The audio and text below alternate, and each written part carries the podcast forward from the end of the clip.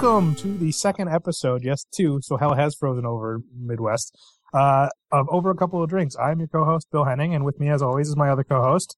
Chris Birch. And our purple-skinned alien sitting on a galactic rock throne that may look like Josh Brolin and talk like Josh Brolin for this is Ben LB Griffiths. Say hey, hello, LB. Hello. That's him. That's him.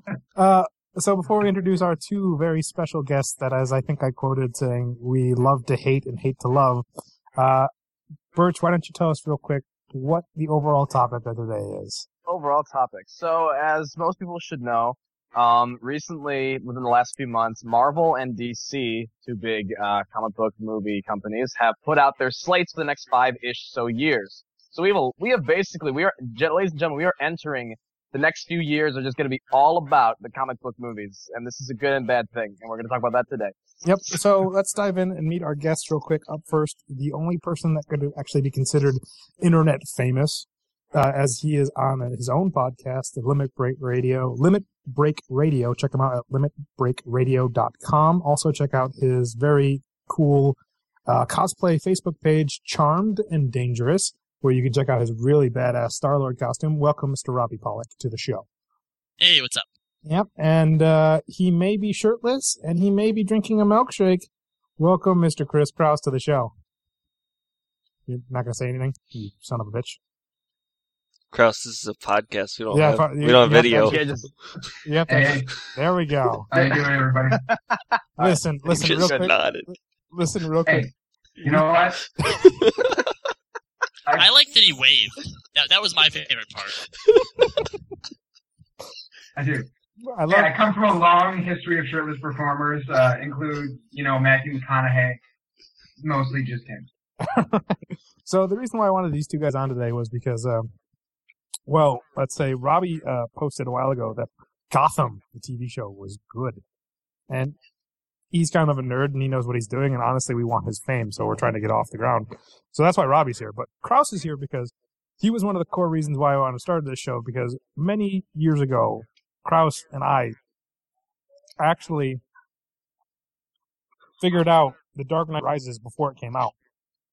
True story. Where back in the day when everyone was talking Johnny Depp Riddler, um, Philip Seymour Hoffman, God rest his soul, Penguin, Kraus said, you know what I really want to see? I want to see Christopher Nolan do Bane. And I was like, that'd be interesting. That'd be cool to see. And I said, I just saw this movie. I think he'd be good. I just saw Bronson starring Tom Hardy. I think Tom Hardy could mm-hmm. be an awesome Bane. Yeah. Kid you not. And this was before Inception came out, too. Yes, this was before Inception. A little bit later, they had the short list for Catwoman. There was like eight people, and Anne Hathaway is on there. And I was like, I really just want to see Anne Hathaway's as Catwoman. But the winner, mm-hmm. the winner that takes it all, is Kraus goes to me right after Inception. Is like, I want to see what's that actress's name? Um. Oh, uh, Marion Cotillard. Yeah, I want to see her as Talia al Ghul. It's true. We predicted that movie 110. percent So. Yeah. That's why I wanted him on here. He's a good friend of mine. We've nerd raged for a lot of things. So let's just jump right into it. Mr. Birch, why don't you talk to us about what's on tap tonight? Yo, on tap tonight, we've got uh, several little topics. Um, from Robbie, we've got uh, Triple X underscore Doctor Doom underscore Triple X. So basically, we'll be talking about um, Doctor. Actually, Robbie, would you mind talking about that one? Just like what that is exactly. Yeah, uh, essentially the topic is about how much should uh, movies change the source material. And the prime example example would be Doctor Doom being a angry internet blogger. It hurts just saying it. yeah. um, another topic from Robbie is uh, way too good of a cast. Um, again, you quick give a quick read. Yep. Um, the inspiration for this was uh, actually Grant Gustin as Barry Allen on The Flash, and basically when you have an actor that I don't want to say embodies a character because I don't know a whole lot about the Flash, but I'm pretty sure that he doesn't. He's not exactly the way that Grant Gustin portrays him, which I'm perfectly okay with because he is just absolutely amazing to watch. Right.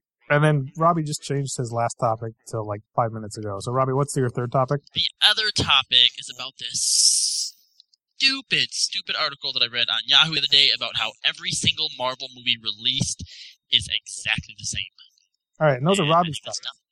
Uh, um, Chris Krause's topics are, are the the handling of the Marvel verse in general, the handling of the DC verse in general, the movie verses, and also mm-hmm. uh, the idea of reverting rights back to Marvel for all their characters, which have been handed up, Fox, etc., and whether or not that's a good or a bad thing.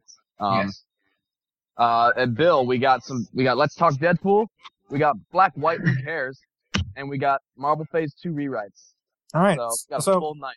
So what we're gonna do is we're gonna do a little different than from the first episode. We're gonna take one person. In this case, it's gonna be Birch. He's gonna pick a topic we want to talk about. That person's gonna start us in on this topic, and when we feel like we're getting a little redundant, we're gonna have that person pick a new topic. So, cool. so Birch, popcorn, Chris Krause. Um, let's talk Marvelverse. Marvelverse. All right. Um, and I'd like to approach two different aspects of this too. I think you can't talk about Marvel and DC without also talking about television and film. Um, I want to start off film, obviously, because it's a big thing on everyone's mind, especially with the new announcements and what's coming out. Um, the Marvelverse right now, I think right off the bat, I want to talk about what's obviously good about this. I mean, I think all of you guys can agree with me that growing up as kids, we never thought we would see a film verse that essentially does what the comics did. You know, we have a connected universe, we have a through line. They've made a whole universe that really no other film has ever tried to do, barring maybe James Bond a little, but not really. Like, let's be real. The you know the the connection between those movies is pretty loose. Um, and that really is amazing. I mean, the fact that they pulled it off. You know, ten years ago, if you had asked me if this was possible, I'd say no. So they have done an amazing job with that. Um, and obviously the thought that Marvel put into this stuff is really incredible. Um, especially like again, you know, as a as a comic nerd, you grow up and you don't ever. Who thought we would get an Avengers movie? I mean, I think I was in the theater with all of you guys except Robbie um, when we saw it, and that was just an amazing moment. You know. Yeah, to see it actually pulled off or something that yeah. could, that could have gone really, really wrong. And a lot of people harp on it, saying that all the Avengers is a gimmick movie, but yeah, it's a gimmick movie that paid off. It yes, really, and, it, really got built up to well, and that's what. yes, it. yes, yes. Well, because you know that if you know after Iron Man, because after Iron Man you knew something was going to happen, but after Iron Man, if Captain America or Thor had hardcore bombed, we might not have gotten an Avengers, and it's Marvel true. was planning for that. It's you know? true, yeah. And I remember across when we were talking when when it was that year of uh, Cap and Thor that mm-hmm. also Green Lantern was out, and you and I both hedged our bets on saying that if any one movie was going to fail that summer, it was going to be Thor, not yeah. not Captain America or Green Lantern. And boy, yeah. well, were we wrong. We were, well, because we we knew that out of those three characters, they're all very hard to do, and we thought that you know one of them, we thought one was going to fail. We yes. thought at least one of them was going to fail, which um, we were right on. Yes, we were right on. We just weren't right on which one. Surprise, you know, it was a pleasant surprise because it got us um, Tom Hiddleston in one of arguably the best, you know, comic villains we've seen in a long time. Um, yeah. Now, shifting gears a little bit, because again, we can talk forever. We can talk about, you know, Robert Downey Jr. kind of going back, you know, Robbie said for a little bit, as a character that I think even transcends the likability of a comic book character and makes it more interesting. You know, we can talk about all the good stuff, you know, on and on. But um, I actually want to get down a little bit to I think some of the necessary negatives that I think Marvel faces. Um, one that I know me and Bill have talked about at length that I do think they're overcoming a little bit right now but is the tendency for Marvel to play it a little too safe sometimes. Um, and I want to hedge this by saying I do think they're kind of growing out of this, but during Phase Two in particular, when you had Iron Man Two, you had um, you know Iron Man Two and Three, I guess uh, three, I guess would be Phase Two if you know if we're going with it. Um, Cap, uh, Thor Two, you know a lot of these movies, and then you know, I'll blend them together. The first cap and first Thor, all good, but none of them really took any risks. I want to say, um, they're very good movies, and none of them were bad. But after a while, they did sort of kind of, you know, I wanted to see more. The first Iron Man, I think, did take a little bit of a risk. You know, making a little bit of a political statement. You know, tying it to current political events, things like that. Um, with Guardians of the Galaxy and Cap 2, I think they've got out of that.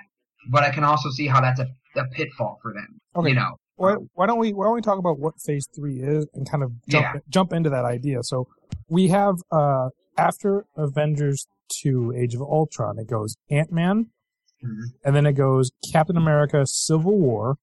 Yes. Doctor Strange. Then the following year is Guardians of the Galaxy two, Thor Ragnarok, Black Panther. Then 2018 is Avengers Infinity Wars Part 1, Captain Marvel, The Inhumans, and then in 2019, Avengers Infinity War Part 2.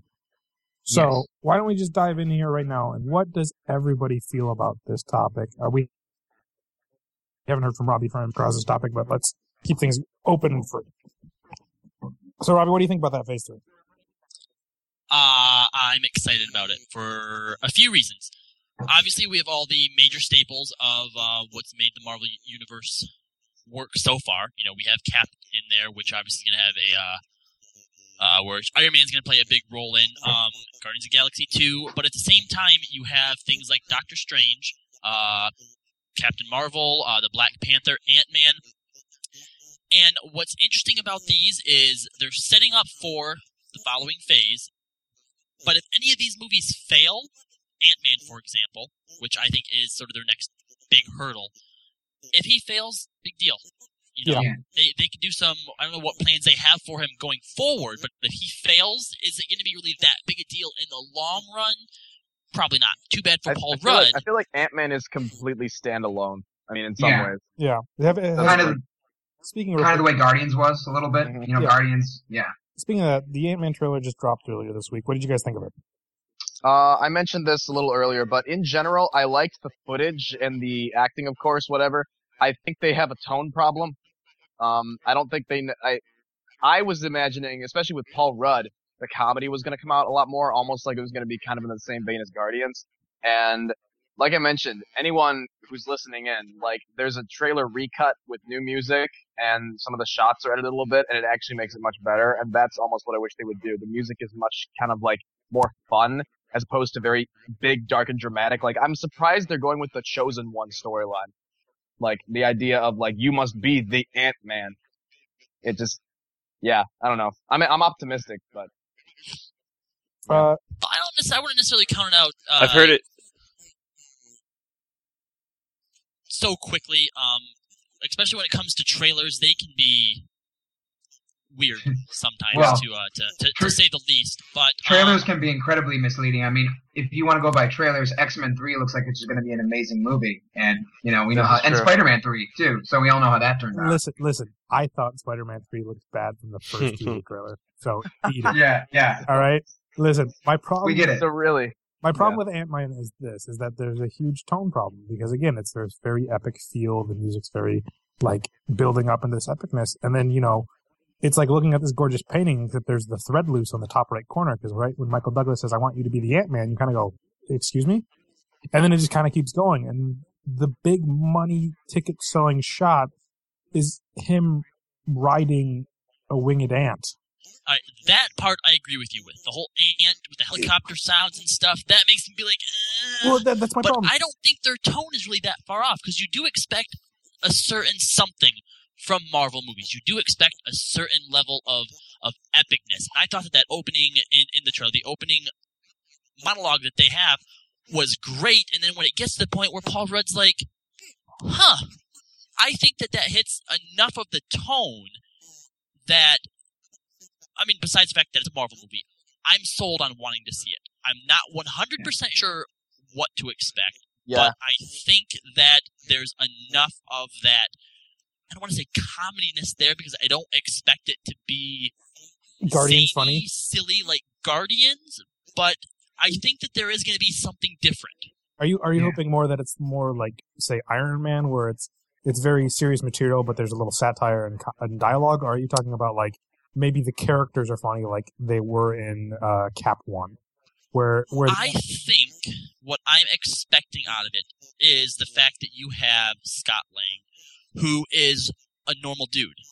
Yeah. And he's being put into this situation that he recognizes as being completely ridiculous. And by the end of it, I think that he accepts we're going to be sold on the the idea that yeah, Yeah. Ant Man, Ant Man's a hero. Well, I, I I hope that's true, and I really hope that the whole idea that they're selling this as it's supposed to be a heist movie. Yeah. Now, we heard this about Winter Soldier too, that it's going to be a political spy film, and you know what? That paid off in full. Like that, Holy crap, did it. So, so when the only thing that's I'm really putting my money on right now isn't Paul Rudd, isn't anything because I hate Ant Man. I don't think Ant Man deserves a movie. It's just if they can pull off a decent heist movie with superpowers, I'll be there.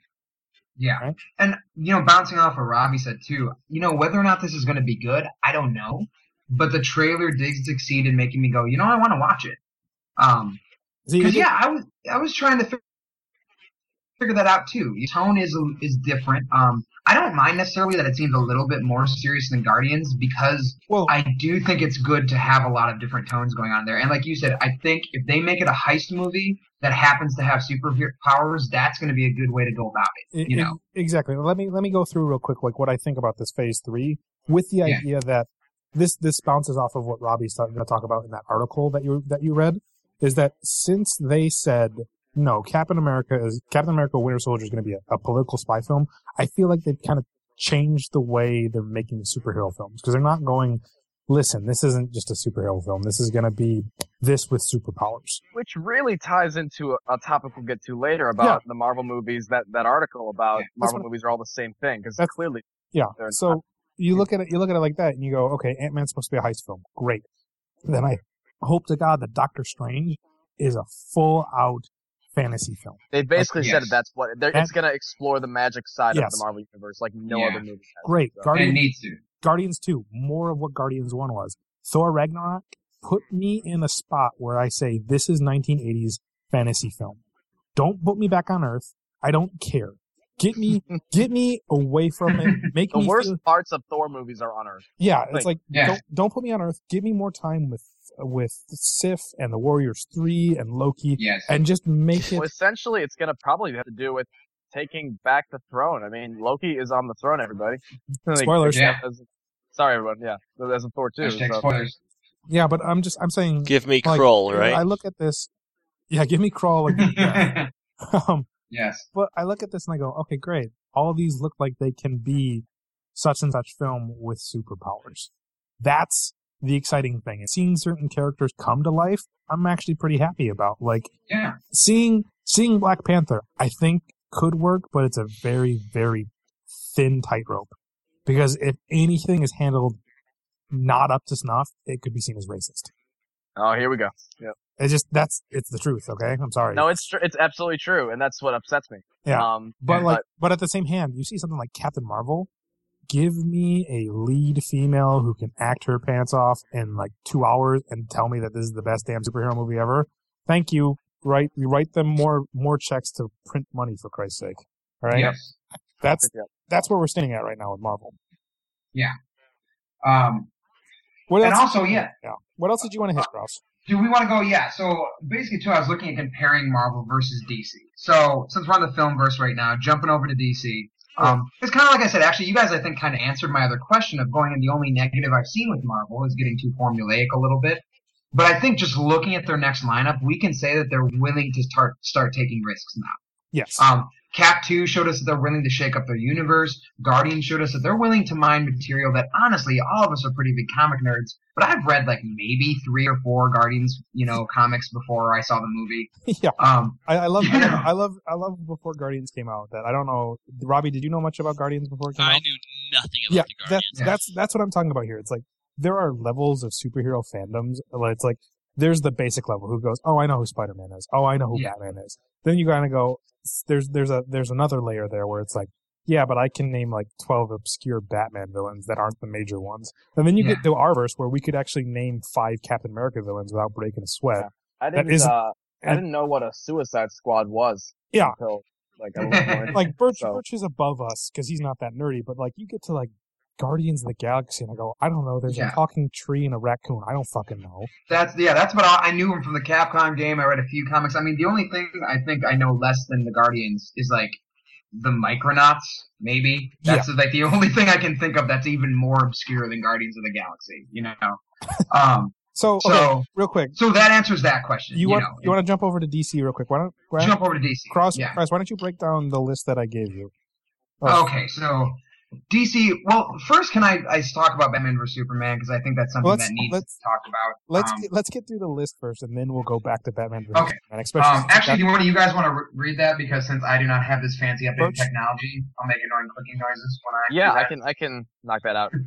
Um, so in uh, we all know that 2015 is not seeing any DC movies because um, despite there was a rumor that they were splitting Batman vs Superman into two movies, that has been debunked, so we don't even have to touch on that. Um, because it would have been the dumbest idea anyway.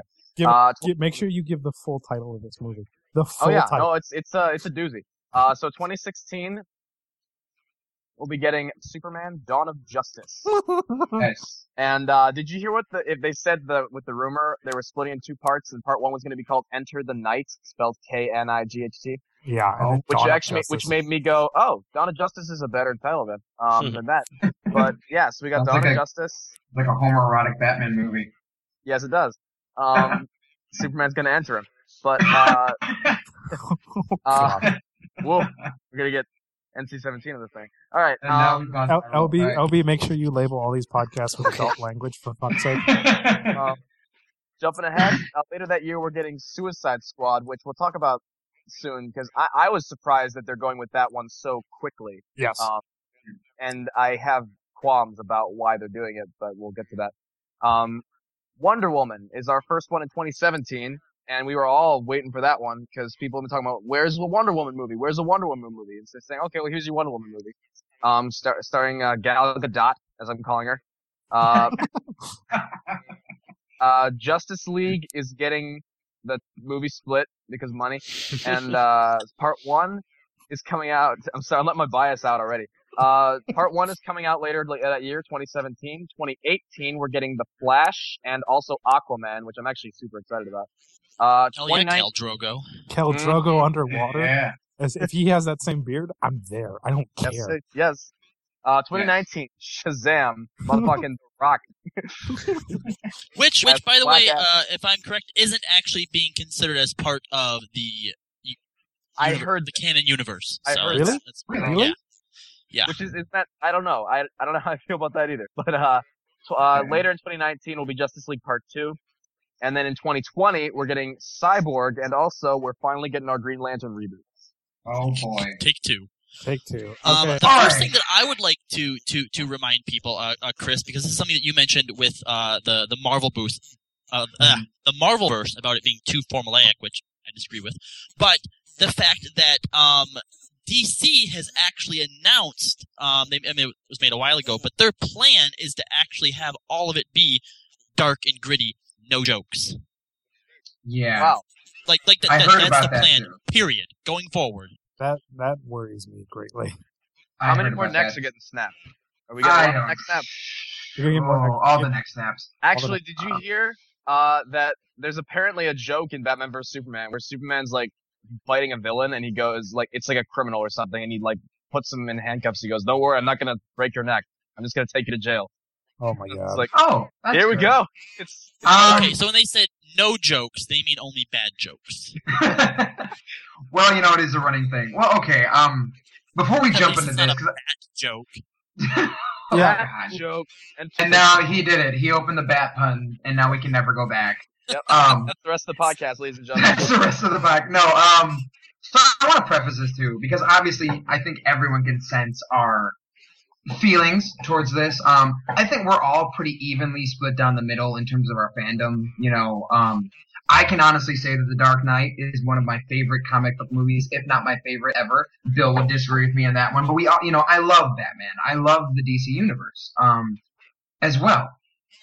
And so yeah, looking at these two things and looking at these approaches, um, right off the bat, we see DC jumping into Batman vs Superman: Dawn of Justice, and I think the title tells us a lot right there, as everyone knows. Um, just the more and more, you know, everyone freaked out about Ben Affleck. I want to preface this right now by saying, haven't people learned to stop freaking out about Batman casting yet? I mean, people ripped Michael Keaton. Michael Keaton. Yep, people, and he turned out to be great. People ripped Heath Ledger. People were ripping on Tom Hardy's Bane, saying he was too short. Like, enough with it already. You know, I don't. I think Ben Affleck.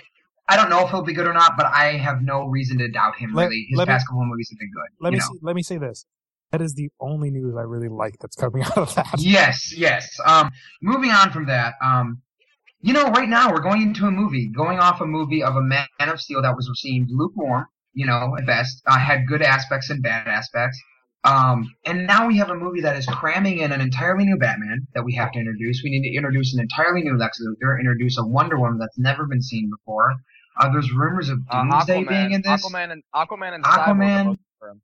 and Cyborg, like this sounds like a Justice League movie, and we still The don't know our super. Justice League movie. It's it is. It's the dawn of the Justice League, and we still don't even know the Superman that well yet. You know, um, well, it's, Henry actually, Cavill. if in Doomsday, there's only one big thing Doomsday's known for, guys. Yes. And uh, you can't do that this early. I mean, No, no. Is it Doomsday? Is that what he's known for? Is he? Is he? He's Is he's he known for Doomsday. Yeah, he's known. Uh, He's for known for Doomsday. Yeah. listen, listen, Um, listen, Kraus. Kraus, may I, may I Yeah. reference may I reference a, a far better movie than Dawn of Justice will ever be to kind of get your your feelings across? Yes. Okay, if I may, um, I'll tell you the problem with your scientific power that you're using here. You, you didn't require any discipline to attain it. You, you read that others had done, and you, and you took the next step. You didn't earn the knowledge for yourself. You didn't take any responsibility for yourself. You stood on the shoulders of geniuses and accomplished something as fast as you could, and before you even knew what you had, and you patented it, and you packaged it, and slapped Pasket on it in lunchboxes, and now you're you're selling it. You're selling it. Thank you for slapping the desk. Thank you for doing that. Yes. That was perfect. It's Thank you, Jeff Goldblum. All Jeff, right. Jeff Goldblum. It's the fact that Marvel put in their dues Yes. for No, this. it's not even that. It's not even that. Give me give me 45 seconds to explain the entire problem behind DC and why Marvel succeeds. Go ahead. Go ahead. Go ahead. Marvel is comic book people making comic book movies, and DC is movie people making comic book movies. Yes. Marvel has been doing care. comics Put him in the movie. for years and years and years, and they know how to make their material work in a new medium. Whereas the people at DC, Warner Brothers, have owned DC.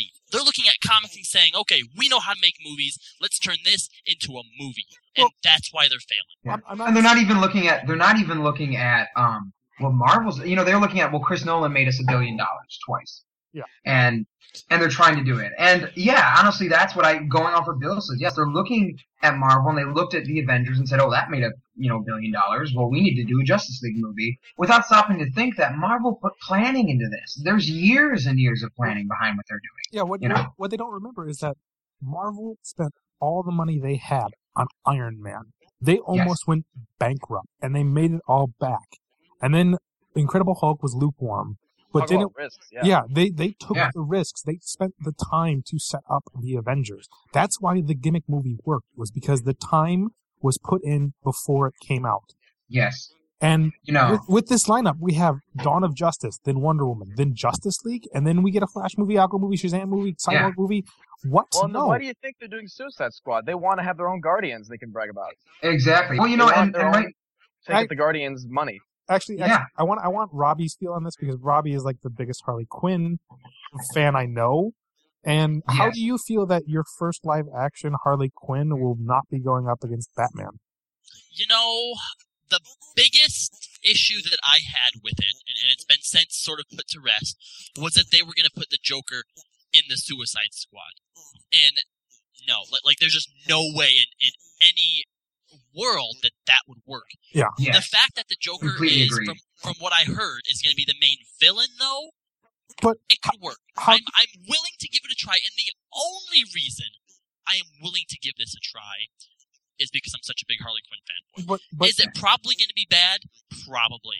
my my point is that you have these two core characters in a well, one core character in a Batman universe to a brand new Batman, and we're getting Joker not in a Batman movie, Yeah. and just. I mean, we could do Harley Quinn not in a Batman movie and introduce her in a Suicide Squad. That's fine. But Joker, that Yeah. seems a little weird. It, it is kind of weird. I agree. I, I, I agree. So I don't know what to expect.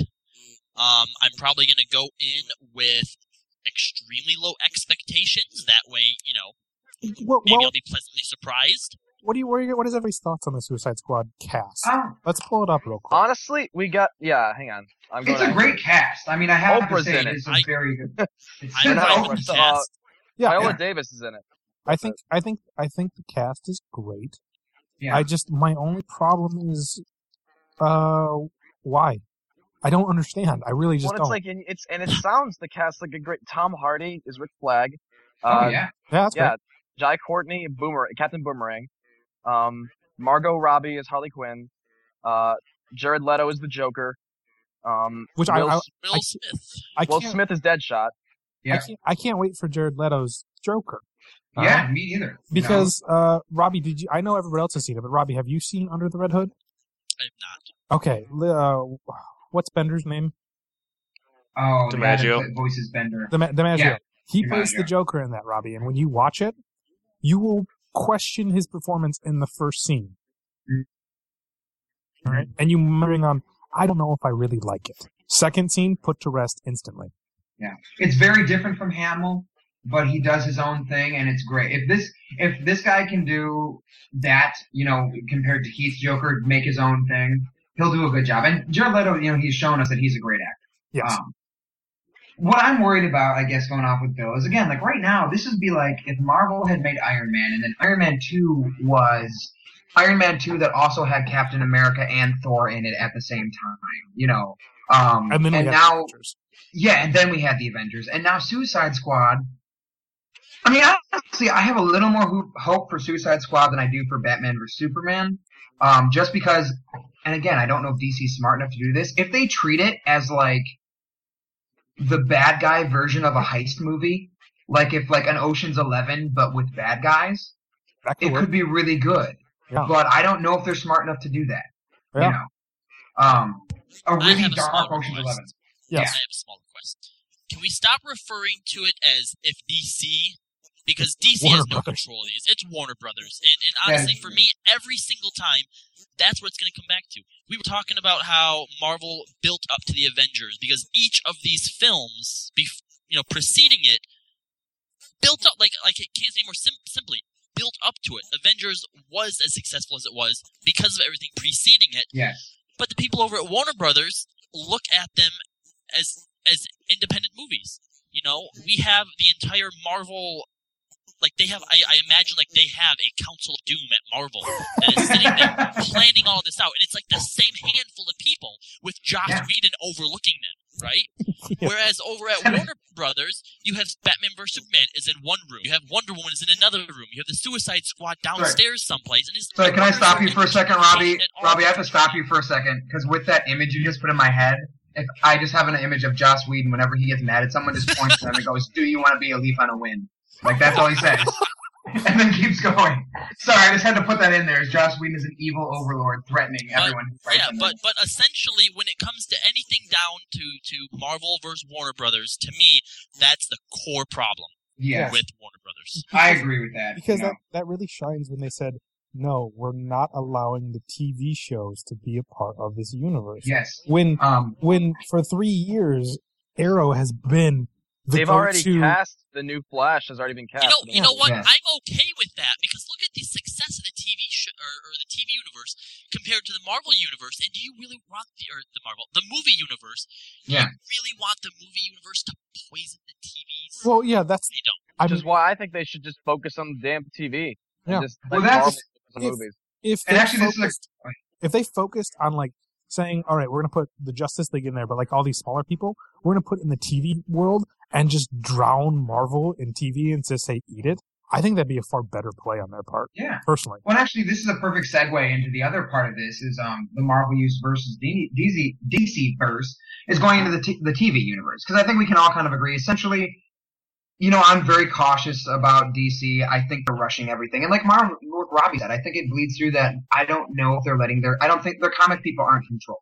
The movie people are, and that's what's and that is what's hurting it. Now, DC's television universe, though, um, you know, I gotta give them props because right now, like again, anyone out there who hasn't seen Arrow, I'm going to tell you right now, when you turn it on, that first season is going to be rough for you a little bit. That's the only Um, reason why I haven't started it. But you told me that because I'm like, it is the I don't, first I don't got 23 episodes to get to good stuff. See, right? I disagree with that. It's I not loved it for, like, 23 episodes. Five minutes. I Yeah, it's not the- from the beginning. I mean, I'll say that I didn't love it from the beginning. I mean, the acting can be rough. It it reeks a little bit of Smallville, but if you like Smallville, you're going to dig it because this is better than Smallville. Um, the act they and also Arrow struggled a little bit trying to figure out exactly what they wanted to be in tone. They start off trying to be a little bit of a Nolan ripoff, but then realize they've essentially settled into more or less what the Batman animated series was like. It's dark, but it handles fantastic ideas. Um, as I'll opposed to the Nolan. one. I agree yeah. with that. Yeah. Yeah. Um, and Arrow, honestly, I mean, I really kept with it because if anyone who knows me, I'm a giant stage combat nerd. I love good fight choreography. Arrow by far has the best stage combat I have ever seen on any television show. It's just the best out there. I mean, for a television that has rushed production schedules, they kill it. And Stephen Amell, it shows through in his dedication to his character. That man is in amazing is amazing shape. You can tell he works his ass off. He's in most of the stunt scenes. Um, and that's why I kept with it. But then, honestly, anyone who's watching the first season, just wait until it goes up because man, then all of a sudden, once they kind of forget the whole list idea and go into the Dark Archer and Merlin, it is, it's great. Did, you know. did, did it did it go get over like the same problem that a lot of shows have, where they try to do monster or villain of the week, and then they just kind of go into these big arches that work out far better?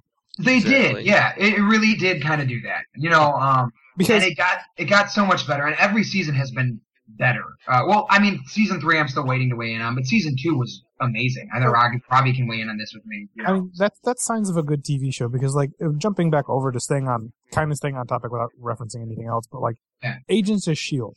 All right, we can all agree that when it started, it wasn't what we wanted. It was very monster of the week. It was very villain of the week. It wasn't Mm-hmm. anything good. But you could clearly tell they were waiting for the hammer to drop in Winter Soldier, and when it did, it picked up instantly. oh Oh boy, that my was a god, season two of that show. I I just started it. I just started it. I was watching it with the wife. Okay, but Oh, but but I'm sorry. I just as soon as Bill Paxton showed up in season one, I was like, "We're here. We're okay, people." Bill, Bill, Bill Paxton's Bill character. Paxton. Bill Paxton is here.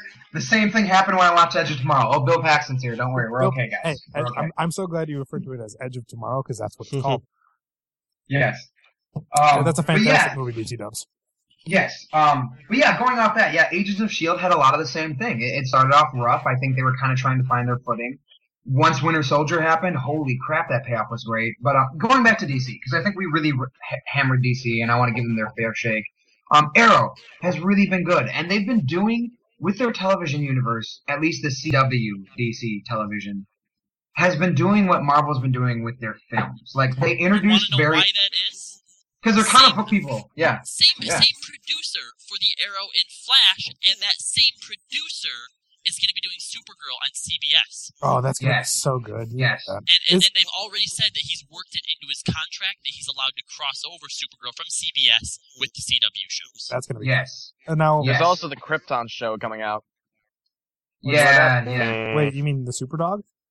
No. Oh, no. No. No, they said uh, It's, It's gonna about- be Gotham, but it's gonna be a, a, a show about life on Krypton before it was destroyed. yeah, Wait, And is- the the producer is the same guy who produced Man of Steel, so there's talk uh, about. So we can stay away from that. yeah, we can say. Let's- yes. We'll get to that. don't in a know, minute. Mike- Let's, let's, let's talk about the good Yeah. things. Let's, Michael Shannon think about the happy- Crowe might pull me back. Michael Michael Oh. Shannon. Michael Shannon was the best part of Man of Steel. Okay. Michael Shannon. Let's let's think about the happy things before we think about Maximus riding the bats from Avatar. Okay. Um, Uh, that was that was so weird. that was weird. Um, no. So like also you know in in Arrow they introduced Barry Allen. They spin it off into their own show. Flash has honestly started off stronger than either Arrow or Agents of Shield did. I think. And Uh, I will Man. agree. As far as a start to a show goes, uh, Flash Yeah. takes the cake. No, Flash does. And how about that mid-season finale for the people who've seen it? Um, spoilers. No spoilers. I gotta Man. catch up. all I gotta say is watch it because Flash is introducing a big bad and doing it in the best way. Now, have you guys Uh, watched Constantine yet? Is that any good? Yes, I love Yes. Constantine. it's Okay. very yeah. Okay. Um, and there's talk that that can also possibly cross over It because I think should. it's much easier. Yeah, It should because um, I want DC to crush its cinematic universe with its TV universe. I would- hope so. I would love for that to happen because we can all agree what's the best comic book cartoon? Batman the animated series. Batman the animated series. Anybody disagree? I'll kill you. Nope. There we go. Timverse. Just the Timverse is, but far and away the best animated uh, of all the animated universes. Yeah. I would say. yeah. So I Yeah. mean, if they could pull that off in live action and just dominate the TV market, I think we would have a much better place. I'm just Yes. saying that personally. Yes, honestly, and well, the thing too that you realize, especially right now, since Arrow, those people have been told they can't use Batman and Superman because they want to save them for the film. And Arrow has essentially become the television universe's Batman. He just has, um, which is what I'm okay. The reason I'm okay that Batman's not showing up in Arrow because slight spoilers, though it's not that slight because he's been hinted at for the past two seasons. Um, Ra's al Ghul is in Arrow. Um, and Ra's is essentially like he's not the Joker, but he's the next up big bad for Batman. you know. Yeah. Um, and I would have been angry if Batman hadn't showed up if they could have used him, but they can't, and so I'm fine with it. Um, and Arrow again, yes, Arrow still has some issues with some actors that aren't that good and stuff like that, but honestly, it's a quality show. As for a comic book show, it is it's very good. So DC's TV universe in that respect Is great. really they're they're trying to build Timverse, and they're getting they're they're not quite the Timverse, but honestly, I don't know if anything can quite match that. That is the pinnacle. I think we can all agree of comic book storytelling. Um, that's not comic books. Okay. Um, Okay, let's let's let's wrap this up because we we've been yeah, on a while for this. yeah. Let's let's shift just to Marvel. You want to shift to Marvel and No, talk we're- about theirs really we're quick, gonna, or we're gonna no? jump to a new topic because we we Okay. those up pretty well. Uh, just in general, we think that Marvel's Phase Three is pretty strong. They're they're going for more fringe characters, and we think that's Yes. gonna work. Uh, and DC just hasn't put the time or effort in, and we're questioning everything they do. So, Mhm. Kraus, where would what topic would you like to jump to next? Since we just Oh. covered your DC and Marvel. Should I do this? I think I'm going to do this. Bill, I want to hear about White or Black and doesn't matter. Oh, Okay, I'm excited for this. Okay, so this re- basically comes down to well, there's been a lot of talk and a lot of backlash on the internet about a lot of stupid stuff, and it comes I'll- down. I said this in the last podcast. I'll say it again, guys. Don't go on IMDb. Yeah, don't don't. don't do it. Wait, Don't go on the message boards on are you guys telling me that people say stupid things on the internet? Yeah, and we're a podcast, That's ridiculous. Preposterous. and we're a Pixar, it podcast. didn't happen. So it basically just comes down to this: that unless, okay, if you're making a character and it's going to screen, you can do certain things with it to make it work better or to tell a better story, et cetera, et cetera, et cetera. And one of them is, is it worth changing a character's race? Mhm. And if you fundamentally look at it, unless you're changing a lot about the character's backstory, the race doesn't really matter. I can only think about five characters in the Marvel universe that have to be the race they started as. And those are, um, oh, who are they? One was Black Magneto. Magneto, Black Magneto, Panther. Mag- Magneto, Black Panther, because let's say Magneto, uh, Black Jew in World War II, he'd be dead. Okay, I'm Yes. sorry, he'd be straight dead. Black Panther, he's an African prince. He better be black. Uh, Storm, Storm. Her her core story is that she grew up in a tribe in Africa. Okay, you can't unless you remove her from Africa, then she's kind of has to be black. Yeah. Um, Wolverine because his parents were in 1847, rich with a mansion, Canada, Canadian. Canadian. So I'm I'm sorry, they have to be that. And have to be Canadian. I'm I'm sorry, Logan. There's there's just no You- changing. listen, You listen, have to be listen. Canadian. He has to be Canadian. to We be, don't let anyone like- switch from Canadian. Once you go Oh. Canadian, you don't go back. they right? they Goes, tried they, they tried it once where they made him Australian in that Pride of the X Men movie. And yeah. God, I have that on DVD. I know on VHS. I- I, I do have that. I do. too. Yeah. And then the other one is um, kind of Doctor Doom because in some some of his lines he is the right. He- he- yeah, he's. I mean, it's a northern European country, and he is a bloodline, or he takes over the bloodline of a royalty. Yes. It's kind of like he needs to be it, but at the same time, I never really want to see Doctor Doom out of the mask and outfit. So in No. that case, can we just get Keith David to be the voice of Doctor Doom, please? Thank you. well, Um, he should be. You know, he should. He needs to be because it's it's part of his big thing is that he can basically do whatever he wants in foreign territory, and you can't arrest him Yeah. So because so you know, we- yeah. Yeah, so it's like those are like the main characters I can think of that need to be a certain race. Everything else can be changed personally because it doesn't really matter. That's what Somebody once suggested Don Cheadle as Wolverine, and I was all for it. I was, I, I mean, if you can give me hell, if you can give me a good reason why Wolverine is suddenly Japanese and it's a good story, I don't care.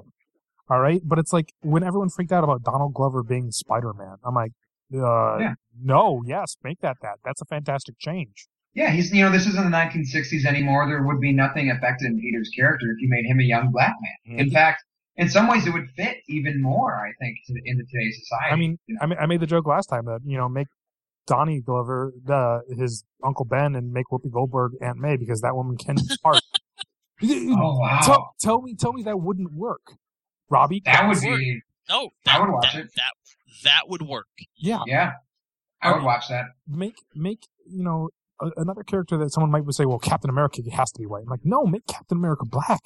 Think Yeah, about it. well, apparently he doesn't have to be white now because he's not. no. He's not. Yeah, he's, like- the Falcon is Cap. Um, but I mean, you- I'm talking about Steve Rogers. If you make him Um, black, you know.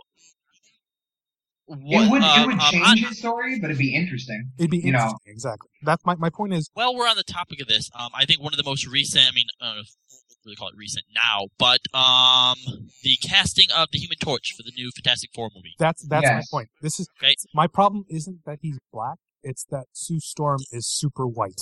but what, what? No, no, wait. But you know what?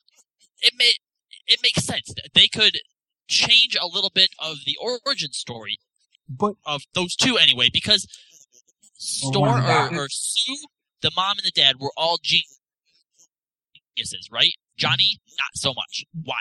my my point is, if it's a, was if, adopted. if it was if it's Wait, Ah, sorry, I just got a great like brother sibling argument. You know what? You're stupid because you're adopted. What? yeah, Like- that, that's my problem. If you if you if your only reason is to change the race just to change the race, and there isn't a good like follow up to it, just like Yeah. oh we're doing it because we need a black character, so let's just make him black and Sue white, and they're adopted. That's not a good enough reason. Why isn't Sue Mhm. black as well? There's no reason why she does. She has to be white at all. Yeah. No, no, no. You're right. There isn't a reason why she has to be white.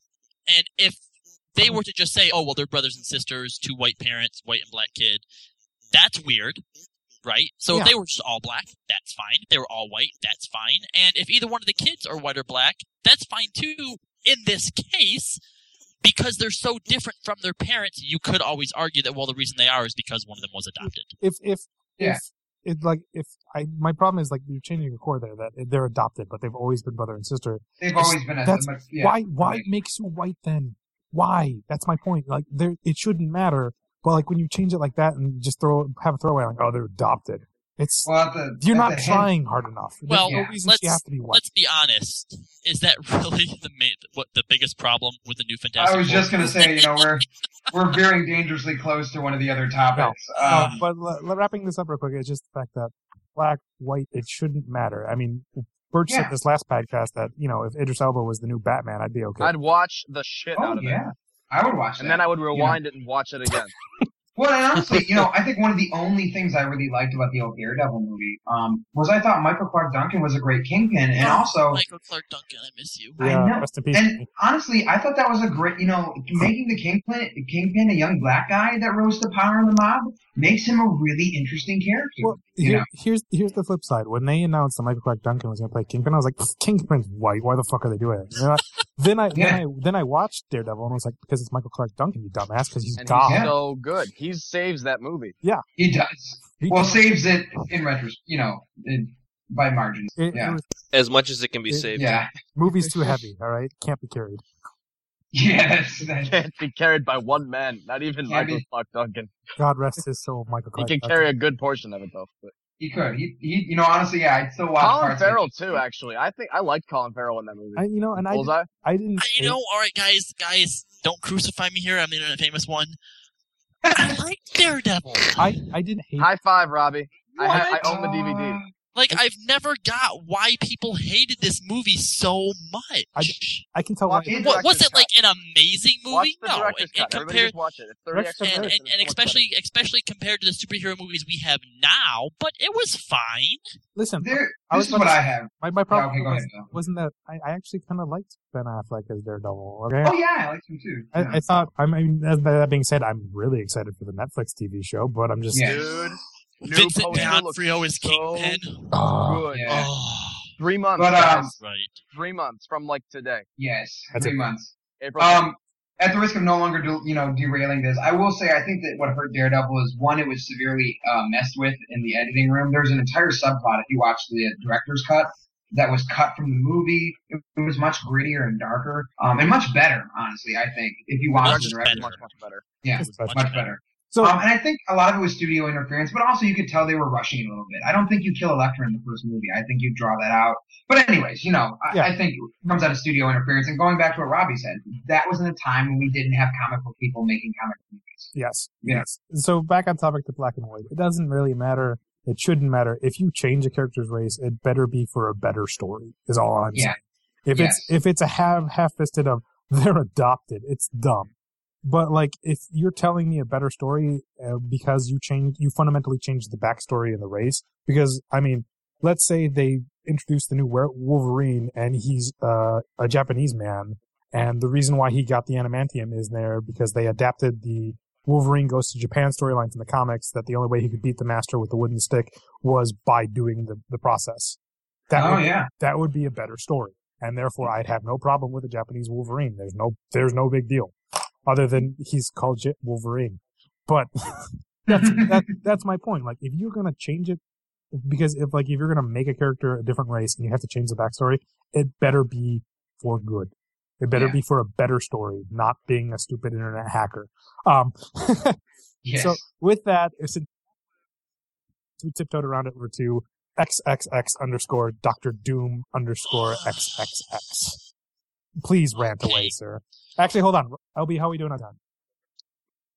Uh, we have just a few more minutes till break. Uh, then let's do a quick one. Uh, let's hold off on that one, Robbie. Let's do way give too, Robbie a solid couple Let's- of hours. yeah. Let's give let's do way too good of a cast. That's a quick one. Okay. Okay, so essentially what way too good of the cast means, and, and I'm, I'm not 100% familiar with how the Flash operates, I'm, because I'm going to use Grant Gustin as Barry Allen as, as my example. I'm not 100% sure of how the, the Flash operates in the comics, like what exactly his personality is and blah, blah, blah, and stuff like that. But honestly, I don't care, because Grant Gustin is so amazing as Barry Allen. Like, I, I, I love watching him in every form and every incarnation, every scene that he's in. He is just so fun to watch. Now, uh, Chris, I know that you've done some Flash drawings and you're huge into DC, so I'm going to assume Yeah. that you know a bit about the Flash. How I do. close is Gustin's Barry Allen? His, you know, from the little, because I haven't read a ton, but I've read a bit of the Flash. It's fairly close. Um, they they they kind of bleed in a little bit of Wally West. Um, Barry Allen was was a big Silver Age guy. He's actually what saved DC in the Silver Age. Was redoing the Flash because if anyone's out there, the original Flash was Jay Garrick back in the 1940s. He's the one that wears a silver bowl on his head. Um, he's a completely different one, not connected to the Speed Force. He's just a metahuman. Little little backstory. Um, Barry Allen didn't have quite as much. He was always kind of known as the funny guy. They, they were kind of trying to copy what Spider-Man did when they made Flash. Because I was Um, going to say, I actually yeah. read an article once that uh, compared Gustin's Flash to Spider-Man. uh, yes, accidentally getting his powers. You know, he's a nerd. He uh, deflects a lot of things with humor and stuff. When he's in costume, he's very, very witty, very confident, Yes. and he's he's sort of like the, the TV's version of what Peter Parker and Spider-Man is. Yeah. Um, and the flashback in the when they did in the Silver Age was kind of trying to copy that. Spider-Man had revolutionized comics at the time. You know, they never had a young kid being the main hero. It was all sidekicks. Um, but Barry Allen didn't have. I don't want to rag on him too much because he's changed a bit, you know, ever since he came back and stuff in the comics. Because he died and then came back and all this crap. But um, he didn't have quite as much personality as I want to say. I mean, he was still funny. There was still some very, but like Wally West was very much kind of like this trickster Spider-Man type. And I want to say that Grant's a little bit of an infusion of the two. Um, but I completely agree, Robbie. You know, because again, as a guy who's read some Flash, I'm by no means a Flash expert or a Flash nerd. Um, the way I am with like Spider-Man or Batman or Wolverine or something. He, I don't care. You know, I love his take. Um, same thing with Iron Man. You know, Robert Downey Jr. Iron Man was kind of a dick in the comics, and maybe He's- that's because I read a lot of Civil War. But He's, you a, know, he's a huge dick and he's unlikable. Okay. yeah, I was And- going to say, yeah. Robert Downey Jr.'s. Uh, I, I always thought that, that he was Tony Stark, in in the same way with um how um Hugh Jackman to me is Wolverine. You know. Yeah. But Gustin, I well again, I guess I guess maybe he is actually close because again, I don't I don't read the Flash, but the, when you can turn someone into your own, like, like what Heath Ledger did with the Joker. How, what Yeah. was Joker before that? He was Mark Hamill. He was uh, Jack Nicholson, and Cesar Romero for the really old ones. You know, yeah, and and Ledger turned the Joker into an entirely new icon. Yeah. All right. So let's let's not to cut you guys off, but like we are getting close on time. Let's go through everybody real quick and say, are there anybody that you say is way too good of a cast that they should never be recast because they are forever that person? Ooh. Um. So Birch, you got a list? Um. Okay, I'll I'll start. I got a. I, okay. Let me let me say this. I'm gonna and I'll I'll, I'll be I'll make a choice to say no because I don't like doing that. I don't like to lock in and say I can't see anyone else doing anything any better than no, me. I'm, I'm not. I'm not saying that they should never redo Oh, it. I'm just I know. saying. I know what you mean. I'm mean. just saying It's when you go it's, it's, when you say so, there's this yeah. person, that person jumps up immediately. Because like for me, it doesn't matter Heath Ledger, Jack Nicholson. It's Mark Hamill's Joker. Always, Okay. he's always my he's always my stand-in. It's like, oh wait, we want the Joker. Boom. Mark Hamill's there. No problem. Okay. Okay, that's Um, that's what I'm talking about. For me, uh, Kraus can agree on this one. My Spider-Man is Josh Keaton from Spectacular Spider-Man. Yes, Okay. very much. Uh, my Bruce Wayne is Michael Keaton. My Batman is Kevin Conroy. Okay, that's there's stuff like that. Like if you say Batman's there, the first person you pop into your head, Kevin Conroy. Con- Kevin Conroy's there. It, All right. It's kind of like it, it's the comics version of Yeah. Who's your James. It's exactly Yes, perfect. Yeah. Robbie. So you have you have the Flash, right? Who else you got? Uh, Flash, uh, Tony Stark, Yep. um, W- Wolverine, Okay, Hugh and, and I really, really, really like. Uh, even though the movies aren't really all that great, this you know, I mean, still good but not great. But um, the Amazing Spider-Man, uh, oh, Andrew Garfield. Garfield. And- Garfield. I Yeah. thought that he did a great Oh, job. As, I did too. As I thought Peter Garfield Parker did a very good job. I'm Spider-Man. I'm not Yeah. disagreeing with that. It just have you seen Oh. Spectacular Spider-Man yet? Ryan Reynolds is Deadpool. Ryan Reynolds is Deadpool. Ryan Reynolds. Okay. is Deadpool, Yeah. Right, Ryan Um, Reynolds as Wade Wilson. Okay, let's get that. straight. Yes. Okay, we we never saw Wade him as Wilson. Deadpool. This- Ah, but we did get test footage of him as Okay. Deadpool. Touche, touche. We did. And I think we We did. all can agree that uh, uh, Ian McKellen and Patrick Stewart Oh, Are- God. are- Okay. Yeah. Yeah. Yeah. are They're- forever Magneto and And Professor X. Fred. All right.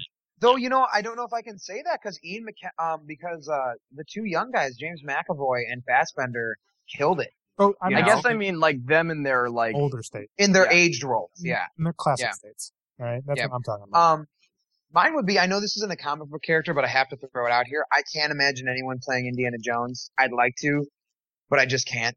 See, I you feel know, I feel like Indiana Jones should be uh, the new James Bond, where they just get somebody new. I'd like to see him do that, but The it's gonna be tough. Five, You know. six years ago, we should have got uh, Nathan Fillion to do Indiana Jones. Oh my That god! would good. wow. Yeah. Okay, so That'd that that's what I'm talking about right there. Like, I agree with you. When I think Indy, it's always Harrison, but it's I feel always like Harrison. yeah, it's always Yeah, Harrison. Certainly not Um, Shia LaBeouf. Nope, I don't know what you're talking about. That never happened. nope. It was a bad. Um, no, um, my other ones, um, mine's obviously yeah, Iron Man two as well. Um, Iron, yeah, Iron Man. Um, I would say Flash. Um, you know, I, I, I love Hugh Jackman. I love what he's done. He's not the end all be all yet to me, just because maybe because I'm such a huge Wolverine fan. I also think Hugh has been limited by the fact that they the movies won't necessarily let him get as rough as Wolverine needs to be sometimes. no, um, it's it's still the guy who did the uh, cartoon show for me. Yeah, you know, he's that guy does do a great voice. I gotta give him that. Um, but other than that, you know, a lot of them I'm still up. Now I will say Chris Evans has really started to cement Captain America for me. Yes, Um, yes. he, You know you what? I'm gonna I'm gonna add him to my list. Too. yeah, All right. Especially when I first realized that he was in the Fanta- the first Fantastic Four movie, I was like, uh, no, that Yeah. was that, Bert, you got anybody on your list? We, we haven't heard from you a lot from you. We only got You know, honestly, I've been thinking about it, and um, a lot of the choices you guys have made have been good ones. But I, I think I, of all the problems that Man of Steel had, Henry Cavill as Superman was not one of them. For you me. know. I have to. I'd agree with that. Agree. Yeah, All right, I all right. like Henry Cavill as Superman a lot. we're gonna we're gonna cut it off there because LB's gonna yell at me and strangle me. But we're gonna take a quick break. We'll get a refill on our drinks, and then we'll come back to talk about more stuff. And if you guys think of any more, we'll just fit it in at the beginning of the next segment. Does sound good? more drinks. All right, get more drinks. We'll be back soon.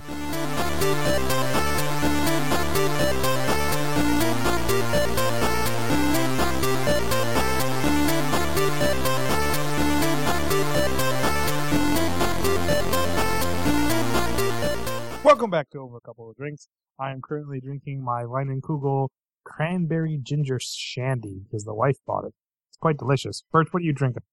I'm being cheap tonight. I'm having my second Mike's Hard Strawberry Lemonade. You pussy. Hell yeah. Robbie, what are you drinking? Jack, bitches. That's not even true, but I'm gonna I'm gonna let it pass. Kraus, what are you drinking? Cocoa? I'm actually drinking a little bit of Oberon, which is a character Chris Birch played in undergrad. I had a silly hat. It's fantastic. I played Nick Bottom in high school. I played guard number two. All right, I was Puck. you were I, you were easily Puck, Robbie. That's easy to see. Yeah. All right, LB, why don't you pick our next topic? All right. Um, let's see. You know, I, I want to hear about this uh, triple X underscore Doctor Doom underscore triple X from Okay. Robbie. So, so obviously that was just Bill's way of saying this is what the topic is. The real topic is how much are movie makers, uh, necessarily allowed because obviously they can change whatever the fuck they want. How much should they change from the source material? Um, the prime example of what I think is a no-no is turning Doctor Doom, who is a genius level dictator of a Eastern European country and arguably one of the most powerful people in the Marvel universe, Yep. into a angry blogger. That's a no-no. We don't do that. We don't take a, a movie that is titled the Fantastic Four and think, you know what? Let's try grounding this in reality. Let's make it really lo-fi, make them all relatable, and just just something really, really normal and fresh, so that everybody can feel fucking fantastic. Okay, that got a little out of hand. I'm sorry. No, it's all right. It's all right. Let me let, No. let me let me hit this first because this goes back to what we talked about in the first episode. It's the I feel like they can change anything if it's a better story and it works. But if you're changing stuff just to change stuff, you end up with Doctor Doom, hacker extraordinaire, and fucking White Shredder from Turtles, Uh, don't, don't, it didn't happen. I don't know what you're talking and about. and and just like to change I things. like to- turtles. What? what? what? I think I think Um, I think you just broke this podcast. so, I'm Xing We out if we don't get an explanation in the next five seconds. We're gonna boot you off the show. we're, we're Is seriously that, all, considering. is that all it took for me to get back to Dragon Age to say that I like the turtles? Yeah, uh, we're seriously considering tying you to a chair and whipping your testicles with the car antenna right now. So, Um. Anyway, back on topic. um. My point is, you know, w- w- when the whole comic book movie thing first started, back with, uh, for me, let's say Spider-Man with Tobey Maguire. Not even X Men. Fuck you, dude. No, you know, uh, no, I, I, I think, I think it was with, with, because I'm more familiar with, with the Spider-Man universe than anything else. Okay, So, fair, fair, fair. Go. So, and this was actually, I didn't really a whole lot of comics at the time. Um, but for me, yeah, it was really like, oh, that's not exactly how it happened. They could have did this, blah blah blah blah blah blah blah. But then once I got into reading, um, like the Ultimate Timeline, for example, and and realized that they have all these different universes, it's like how are they supposed to follow the comics and movies when there's so many different comics themselves? Isn't the movie just essentially another rewrite of the story? And at yeah. that point, I started to be okay with certain changes, right? But fucking Fantastic Four, man. Well, it's it, it comes. I guess there's a limit to everything because when I look back, I didn't like X Men Two at all because I I was generally confused on why they would fuck up a story that was so good in the comics to just try to do something different. And Kraus was like, "No, no, it was the best X Men movie," and I'm like, "Yeah, but if you put that up against any other X Men story, it's not that great. It can't be that great. It isn't that great." And I would, I'll even say Days of Future Past, which everyone can agree that's you know it's pretty good X Men It was movie. pretty good. Pretty Yeah. good. It was bad. It was terrible. Nobody, hate, nobody hated it. I, I would say you know as good as it was, it's still not as good as what the comic book was. Oh, Yeah, no, and I- no. I mean, I think the thing with me, because I think everyone has a different standard for what is acceptable changes. I think everyone does. Um, me, it comes down to the spirit of the characters. I can see. Um, yeah, you know, you got to be true to the spirit. Because I just accept that, you know, yeah, it's never going to be as good as the comics because the comics can tell an arc over multiple issues and take all this time. A movie is two hours, you know, um, if we're lucky. The thing that I like, you know, going off what Robbie said, like, yeah, I really enjoyed um, Spider, the first Spider-Man. I even look back on the first X-Men. I'm willing to forgive a lot of what they did because at the time they thought that full-on comic book movies wouldn't work anymore because of Batman and Robin. Um, the only thing I hated out of the X Men was that they killed off the villains. That was my only. Yeah. Spoilers. 10-year-old. Um. I, I'd, Those I'd are actually like to uh, to, to take Chris's point he mentions there and play a little bit of devil's advocate to my own Mhm. opinions and topics. As long as they you, your whole if they stay true to the character. And um, the I read spirit, a the spirit, yeah.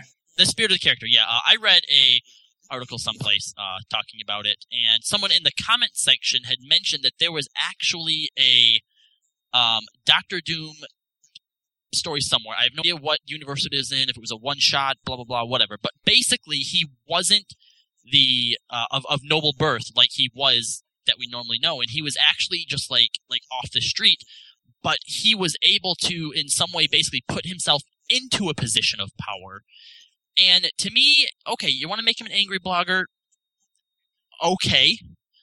If they can find a way in the first one, let's say let's say origin stories, right, to where he mm-hmm. leverages himself into a position of power, because technically, even though he's just a blogger, he could technically, I guess, still be a bit of a genius. I don't know how that works, but maybe, maybe it can be done. Do I think the people who are making it can do it? No, but theoretically, could it be done? Sure. But I guess Robbie, it, Robbie, it goes back to sorry, yeah. I was gonna say it goes back to what Bill said earlier. Just why? well, You know. my problem. Huh. My problem is this: you're making him a blogger. I'm sorry, but Doctor Doom is a crazy, brilliant, smart son of a bitch who Also a is- sorcerer. who's A lot of so people forget that. vain. But if he puts him- blogs, if we he- can relate to that, if- Bill. We all blog. No, no, no, no. My We all make podcasts. what what I love about Doctor Doom is that he has no powers. In the in the beginning, he was just a guy who made tech, and he could go up against the Thing and Mister Fantastic and Human Torch and beat them and say, "Fuck you, I'm Doctor Doom." So maybe he is a misunderstood Czech genius that releases all of his angst and rage onto his blog, Oh and, and, you know, makes inappropriate cat memes and sends Listen, them to read Listen, the, the- the only way this will be good is if you find out that he's responsible for every lol gay you comment ever. God. That Dr. would be Doom created genius. Gamergate. Oh my god! No. Dr. Doomer create Dr. Doomer, that's what I'm calling him, his new Dr. hashtag. Dr. Doomer Dr. Doomer created trolling. That Oh, would be impressive. that was I hope that he. I hope he refers to everything as pound sign. I would Yes. like not not hashtag because that's too pound sign. no, pound sign. Pound sign What- fuck yourself, Reed. Yeah, I mean, going back on Robbie's original topic, because obviously I think we can all, you know, tell that we're all very frustrated with Doctor Doom, because at the, the core of it, Stan Lee wanted to create a character that one he thought would be interesting, that had diplomatic immunity, also was a genius, also a master level sorcerer that could rival Doctor Strange, you know. Um, but like, yeah, if you want to look at changes, like I'm okay with the changes they made with Tony Stark. I was okay with some of the changes they made to some of the X Men. Some, I'm gonna put that there, you know as long as you, if I think you're telling the spirit of the character. But if you're not, like Doctor Doom, I obviously don't think is. Yeah. Yeah, I just, it, uh, it's kind of hard to say exactly like what is like to describe what is and what is not in, keeping in the same spirit. But like, you know, you know it when you see it. yeah, like, You know when you're like, okay, this character is no longer doesn't have the same heart as the character that was created. Yeah. Like, when you, um, when you fundamentally change the character, that changes their motives and reasoning, and if it doesn't make sense, then you did something wrong. yes. And and I don't see how we can get blogger Doctor Doom to uh, leader of a country madman who can do Yeah. anything Doctor Doom. And I'll also, tell you how. I will tell you how. Oh, Oh. please, please Oh, do. God. Okay, this Oh, is God. how it happens. So Doctor Doom is an evil tech genius, okay? But nobody quite understands him. Nobody, wants to buy into his tech. So he has this blog that he does all of his stuff on, right? Talks about it, angsty, blah, blah, blah, blah, blah, blah, blah, blah. He manages to find himself an invitation into a Latvian embassy cocktail party, okay?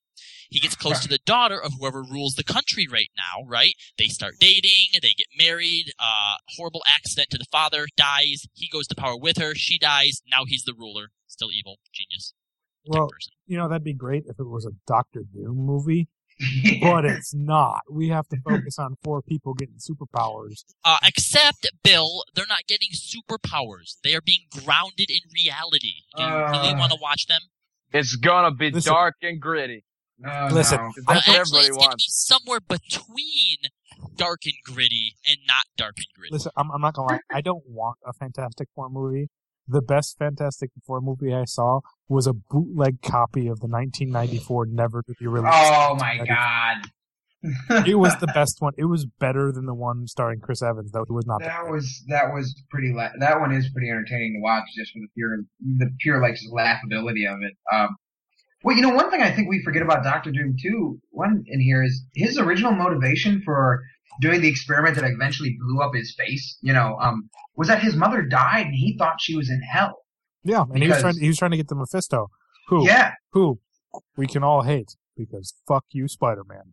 Oh yeah, God, freaking Mephisto, the magical marriage wrecker. Let's not even talk about that. That'll send us off on a whole other podcast. We already went Um, there.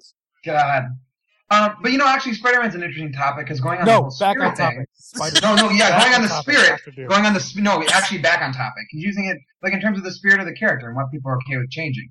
You know, Birch said it, it. You know, it is. It really depends on the person. I, um, everyone's got different levels. I have a lot of issues with Spider-Man 2. A lot of people love that movie, and again, that's another whole, uh, you know, podcast.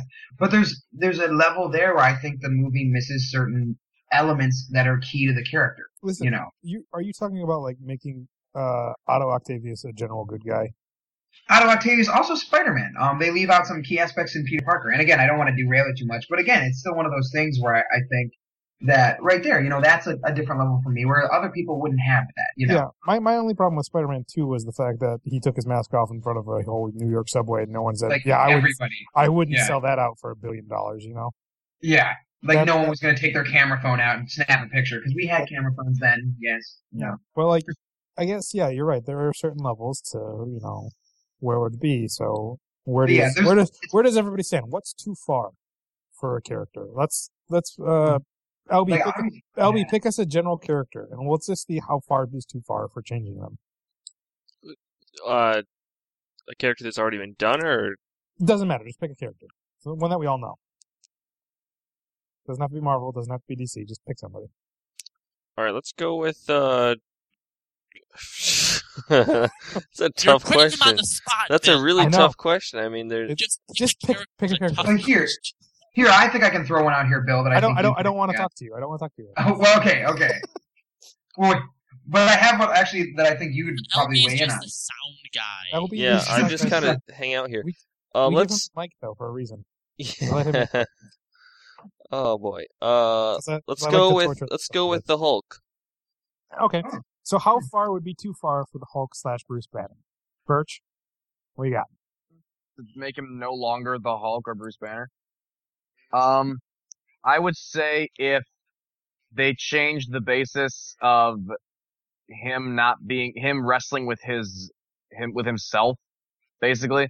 Um, if they change the idea of he is his own worst enemy, not to quote that song, but um, he, but like if let's say I don't even think they this far, but if you were to say like a villain somehow was in charge of when he became the Hulk, I don't know. It's like it's You can flip a if- switch. yeah, like you know what I mean, or or if he get, or if they put him in complete control of it, like if he was like, all right, I can be the Hulk when I want. That's cool. Like uh, that's, Well, mm, Uh, did they do that?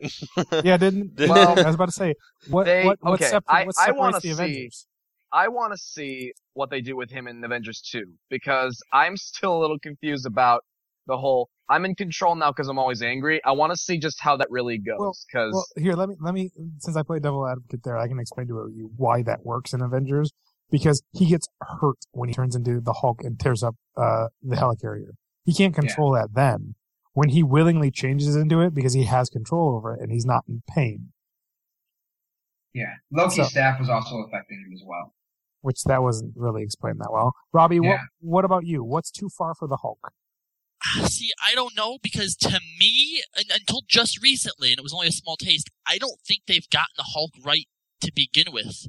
Um, I'm going to disagree with uh, with Birch and say that the Hulk is Banner's worst enemy, and for me, putting him in a movie where you're trying to make the Hulk the good guy is wrong because Well, that's what I, that's what I mean. Like if they made him more of a, you know, by not being in control, it makes him his worst enemy, which is what makes him the Hulk. Yeah, So yeah, it's like, e- exactly. So, so turning the Hulk, not Bruce Banner, but the Hulk, into the superhero, the good guy that we want to watch, that's just wrong to me. Because when it comes to the Hulk, the entire dynamic there is Banner struggling with the Hulk. They are their own worst enemies, and I think it was in an, an, an article or interview recently that I read that what makes the Hulk fun to watch and entertaining is the Hulk as indestructible as he is, his worst fear is Banner, and vice versa. Mm-hmm. So if you can't zero in on that, you're doing something wrong with the Hulk. All right. Um, we're gonna go to Kraus, and then I'm gonna bring up a, a quote Joss Whedon said about the Hulk, and we'll talk Yeah. about that. So, Kraus, what what's too far for the Hulk? I mean, yeah, I think to echo what the other guy said, you have to, you know, the Hulk was based off Jekyll and Hyde, um, and you have to hit on the whole aspect of man struggling with his inner, inner demons. I don't necessarily think he needs to be a villain because the Hulk has very heroic tendencies, but the Hulk is just the dark aspects of Bruce Banner's psyche.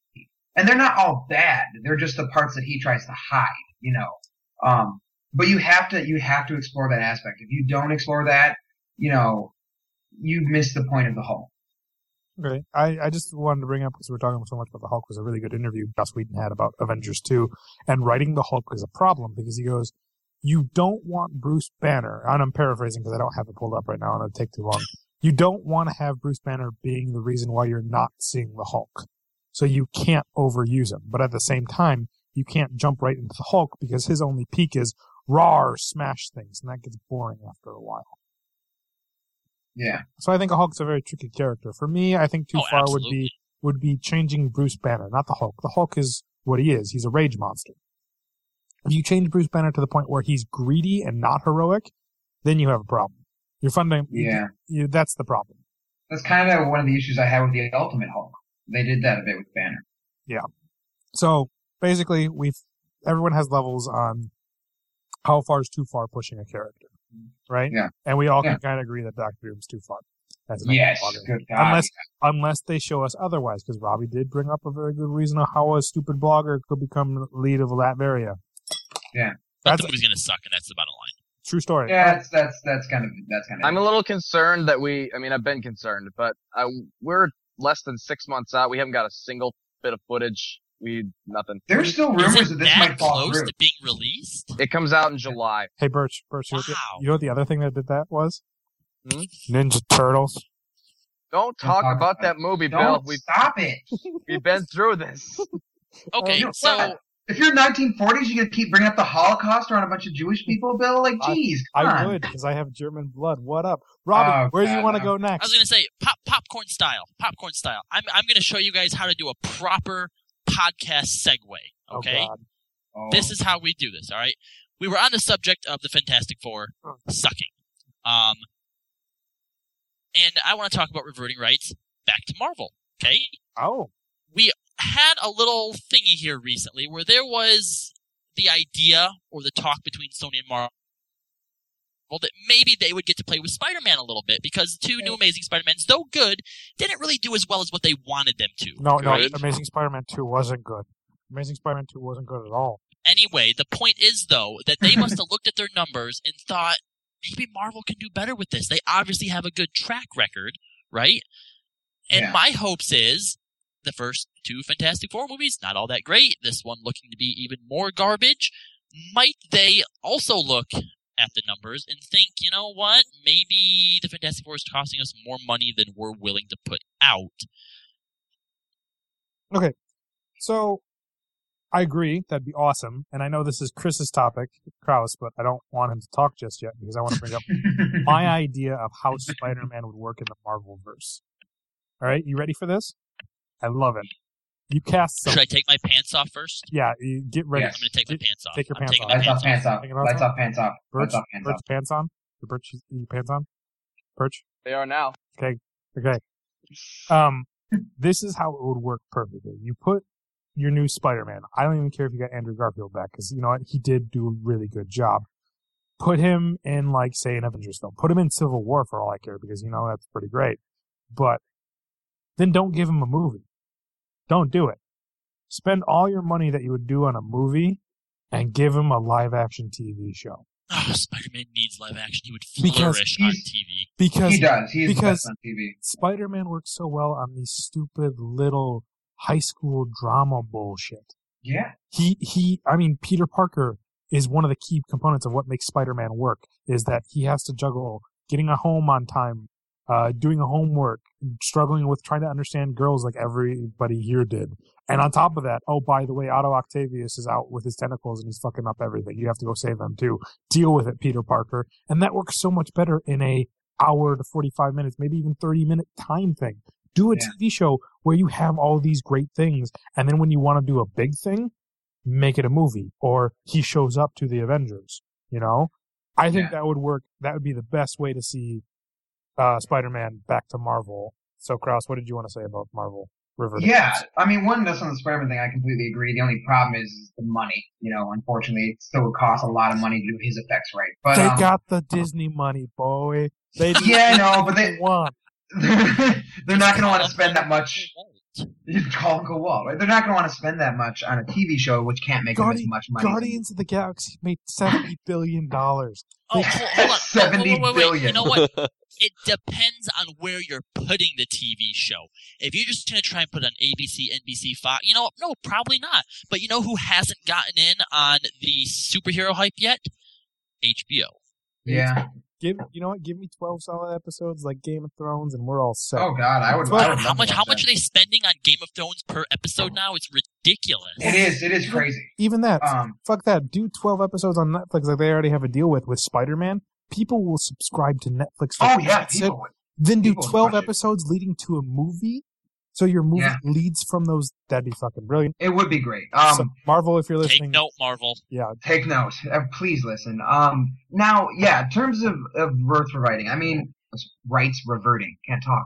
Um, you know, there's really very few negatives, I think, here that we all have to work out. The only negatives I see is one is that we might have to suffer through the Fantastic Four being awful yet again. and rebooting it again. And which means, well, what Marvel would probably do is put it on the back burner for a long time. I'm okay Um, with that because Fantastic Four isn't that interesting.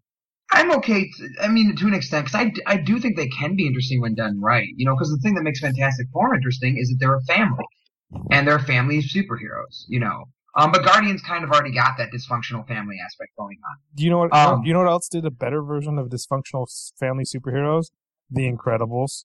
That is true. Well, The Incredibles is one of the best non-comic book superhero movies ever made ever. So Would you say Um, that they were incredible? Yeah, I would, I would say, say that they they were, were. fantastic. Boo. Oh. and there were four of them in there. Even more Womp, womp, womp. Um, No, but you know, hold on. so on. that's the only Did I- negative did I I, see, get- did I tell you guys that I actually realized that The Incredibles is the Fantastic Four? yeah, Yeah. The Yeah, yeah. yeah. It, it, it actually broke down my head where I went like, and Syndrome was part of Mister Incredible's life. Oh my God, they are the Fantastic Four. And he's they are the not- Fantastic Four. That movie is great. God, that's a good movie. Um, we need a that's- sequel to that. No, um, but yeah, you know, yes. Can, I believe they're making one. in the Marvel verse. Oh God, yeah, they need to be in the Marvelverse. Yeah, um, they could be now, but no. I, so that's what I'm worried about is is damaging the property so much. I mean, we all know it took eight years between Batman and Robin and Batman Begins. And granted, we got Batman Begins, which was a great movie, but it was eight years that they had to shelve that property because they thought it was dead. You know, um, and I'd rather not see some of our really, you know, some of our favorite because I don't trust Sony still to be smart enough to pair up with Disney. I hope they will be, but I think again, the Amazing Spider-Man I thought was solid. Um, the Amazing Spider-Man 2 had more issues, but I don't want them to keep ruining it because Sony was doing the same thing. They were just jumping ahead to trying to make this Spider-Man universe without looking at why what made Marvel work. You know, Pay attention, DC and Warner Yeah. Brothers. and everyone. You know, um, now the only other negative too is you know, the, all I can say to an extent is Fox has been doing fairly well so far with the X-Men universe. Um, Hmm, some well, Well, to an financially, extent. You know, I mean, not not just financially. I mean, honestly, First Class and Days of Future Past are up there with some of my favorite superhero movies. The first two X Men were very good as well. You know, X three and Wolverine Origins were awful, and the Wolverine was okay. It's in, it's a, it's okay. You know, um, but again, you know, it's again, it's not something that's so much that I wouldn't mind seeing them disbanded to see Marvel eventually take them. Um, I just guess, yeah, like, you know, for you guys, I'd open this up to you. Is it worth it to possibly see some good superhero properties like Spider-Man or Fantastic Four be trashed until Marvel can get them back? yes. yes. Yeah? Yeah, In a I think so. That's kind of what Marvel was. I mean, they're not at, at war with Fox, but they were like cutting off. They like well, they stopped like producing Fantastic Four Yeah. comics, which made them unable to like make new like merchandising, or whatever. Yeah. So they They've uh they killed off Wolverine recently. I hear that they're killing off Deadpool now, who's just Yeah. now getting Yep. his own movie. yeah. Um, I think that it, I think it depends. I think, like for example, Spider-Man. If they got Spider-Man back, I think they would probably put him to work pretty quickly. yeah, I agree. Um, the Fantastic Four and X-Men. I don't think that they would need to jump into those as quick because they are big enough groups to to be self-sufficient to where they wouldn't necessarily have to worry about injecting them into the core universe. I think they could use them later to open up other uh, aspects of the cinematic universe, similar to what they're using Guardians for, uh, you know, as far as space goes, or even Doctor Strange for the, Yeah. the supernatural side of it. I, I read uh, an article when they were talking about uh, when the, when the leak came out that they were in talks with them, and someone said, "Would you want Spider-Man back? And does Spider-Man need to be under this universe thing? Why are we trying to do so much universe things?" And I got really upset because Marvel has always been one big universe, Yeah. always, and Marvel is doing something so unique right now that it's awesome. And the idea that they were like, no, Spider-Man shouldn't be involved with the universe. I'm like, are you fucking daft? This is no. Spider-Man needs to be in there. Spider-Man's like one of the great things is like he's fighting all these things, and all of a sudden Doc Strange shows up and goes, "BT Dubs, this magical thing's showing up. You got to help me fight him." What? That's the great thing. I don't know. I don't know what I was trying to go off of that. No, I, I, understand what you what you mean because uh, for, for me, Spider-Man. All right, obviously all heroes are unique in their own way, but to me, Spider-Man stands out from all of them in a very specific way. You pick any superhero, and they're making the choice to do what they do because it makes sense for them. You know, uh, Mhm. Cap does it because he wants to help protect, you know, his country, the, the, the weaker people. You know, he wanted those powers. Um, uh, the Fantastic Four, you know, it might have, might have been an accident, but they realized, like, you know, we have the powers to change things. We're smart enough to do it. We can make the world a better place, right? Spider-Man was in the wrong place at the wrong time. He was the last person that should have got those powers. And even with the powers, he still recognizes that it's fucking insane that him of all people should be doing it. And the only reason he's doing it is because it's the right thing to do. I have never seen Spider-Man be affected by politics, and when all the other superheroes, who are all adults in, in most Well, cases, all, all Aside from Spider-Mans- Civil War. well, all the Spider-Mans that, that I'm familiar with were always like the Yeah. younger ones, uh, specifically from, Yes, from the Marvel yeah. timeline. Whenever they're out there being, you know, upset with politics or making decisions based on politics, Spider-Man, it's just flat. You do it because it's the right thing to do. Period.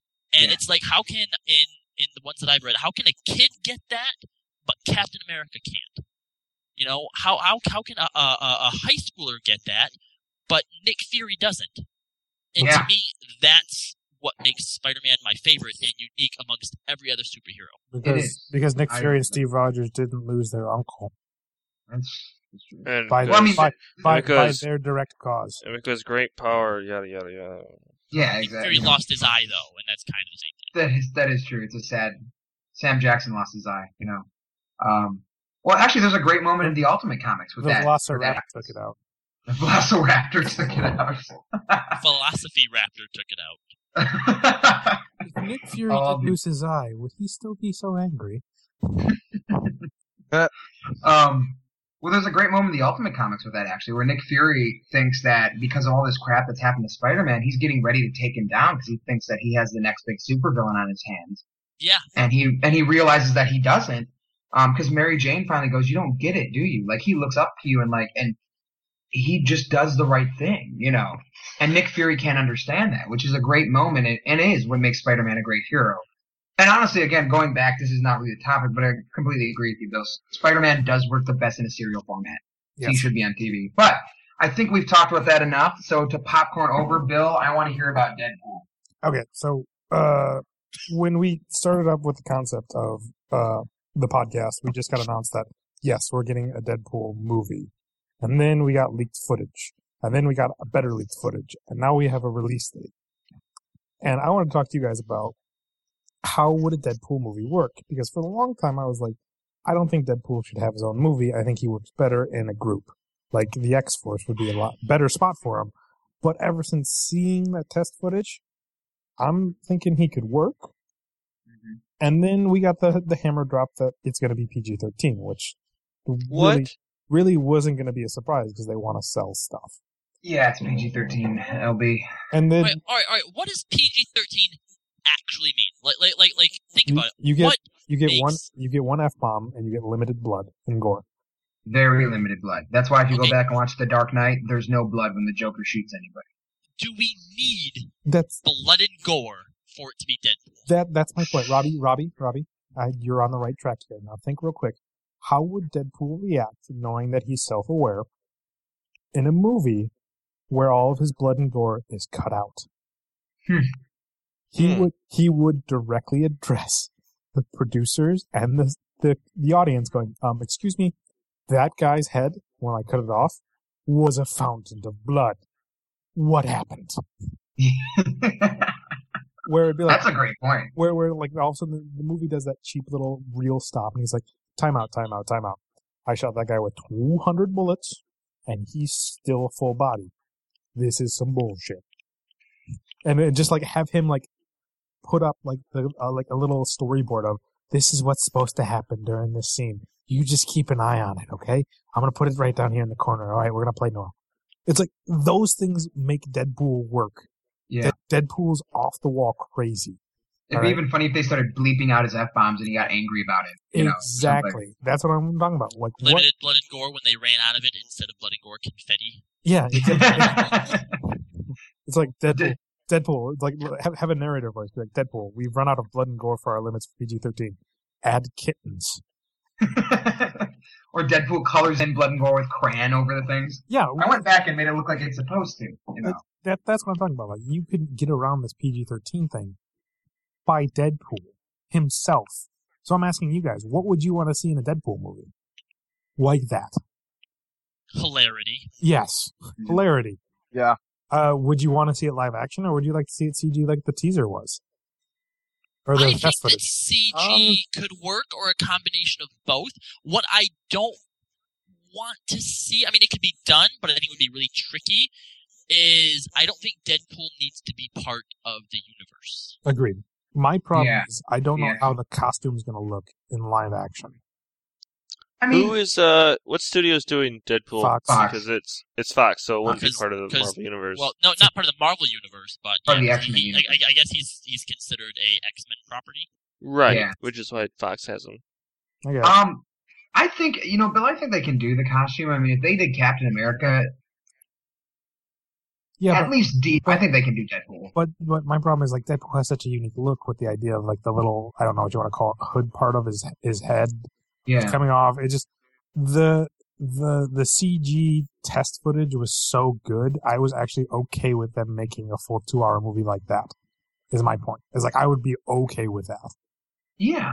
I, you know, I'd be okay with it too. I'd like to see it in live action, just because I'd like to see Ryan Reynolds get a full-on crack at it again to re- completely redeem um, what he had to go through. Because when you watch interviews with him, you can just tell, like back for Origins, that he was biting his tongue so hard when they'd ask him questions about Deadpool, and he'd be like, "Yeah, you know, it's it's not, it's it's not really like the the comics, but you know, it was just it was painful." So he's um, like, it's a thing.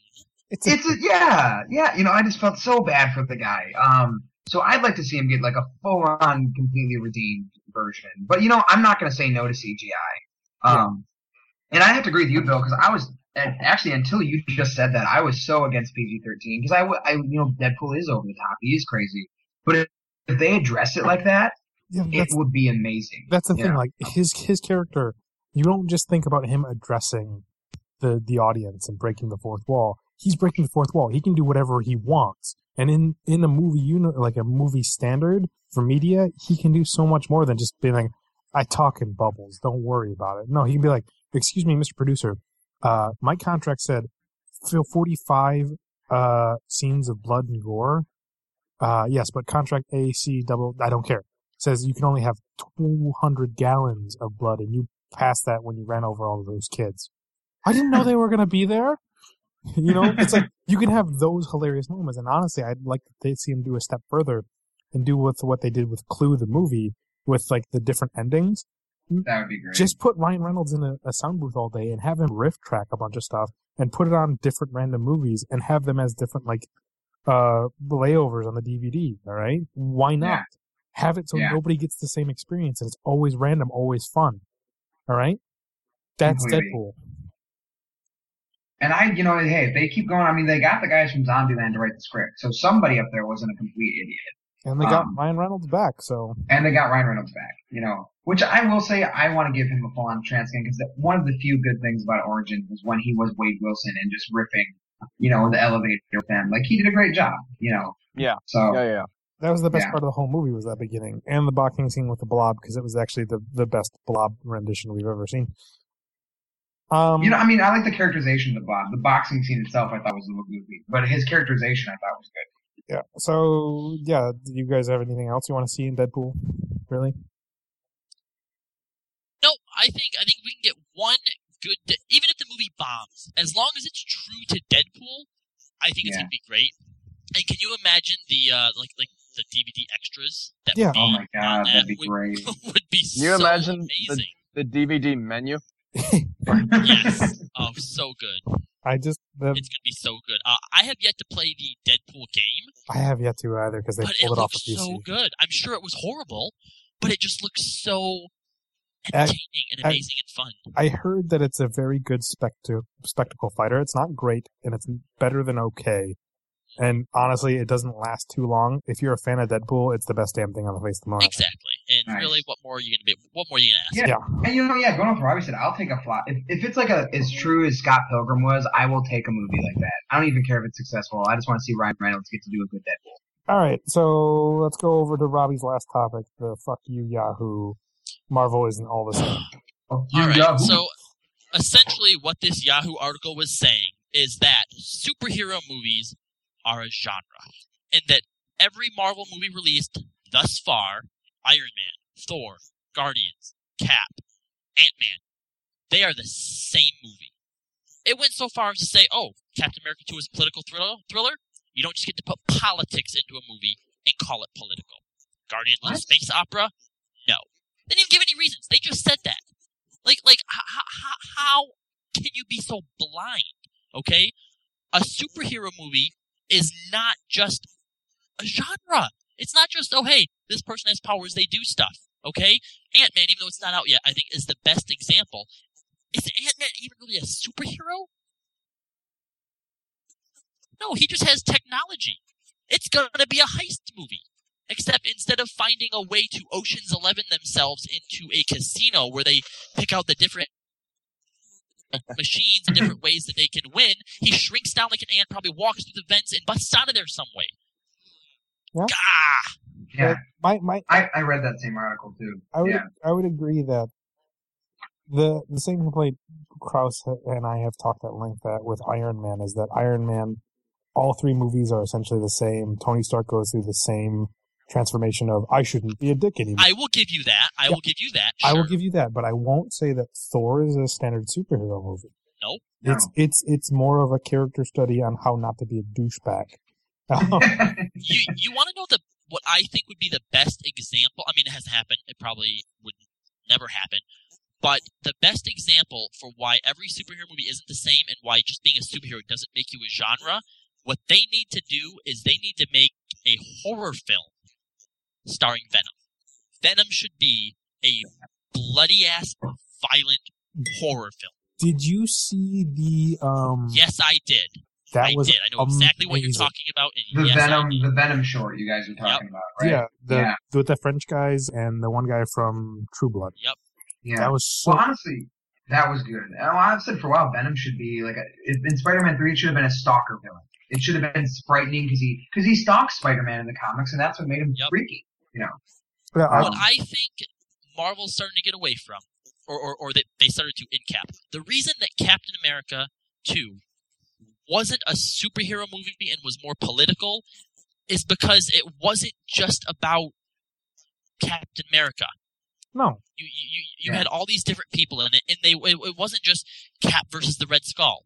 It wasn't a one-on-one thing. You had all these other things going on, and in a lot of cases too, Cap wasn't in control. Yeah, when when I when someone goes, "Is the Winter Soldier any good?" I say it's basically an Ama- American Bond with some slight superhero aspects, like super strength. If you took Yeah. out all the super strength scenes and things like Yeah, that, James Bond movie. Sure, yeah, absolutely, you Yeah. would. And Yeah. I'm, I'm sorry, one of the best scenes in Winter Soldier for me is that elevator fight scene Oh, I love the elevator. Ah, that was great. because it was it was a bunch of guys knowing they were going up against a super, but it wasn't really focusing on him being a super, so to say. There's like this is the threat, you need to take care of it. And as operatives, they're like, all right, this is the threat, we have to take care of it. And that's what makes it not a superhero movie. It was a political Yeah. thriller. It was a Plus- s- it was a spy game. The Yeah. fact that if this was just a flat out superhero movie, like I said, it would be a one on one. If it was a flat out superhero movie, Cap could have fixed everything by finding the bad guy, Robert Redford, and punching him in the face. Spoiler. Spoiler. Yeah, but like But uh, it, it wasn't well, and also shameless plug. Uh, the guys that choreographed those fight scenes also were involved in choreographing The Raid, which, if you like action, is an amazing movie. Go watch it. Anyway, Except, except you should watch the original called Dredd because they stole the copy of that and came out first. What?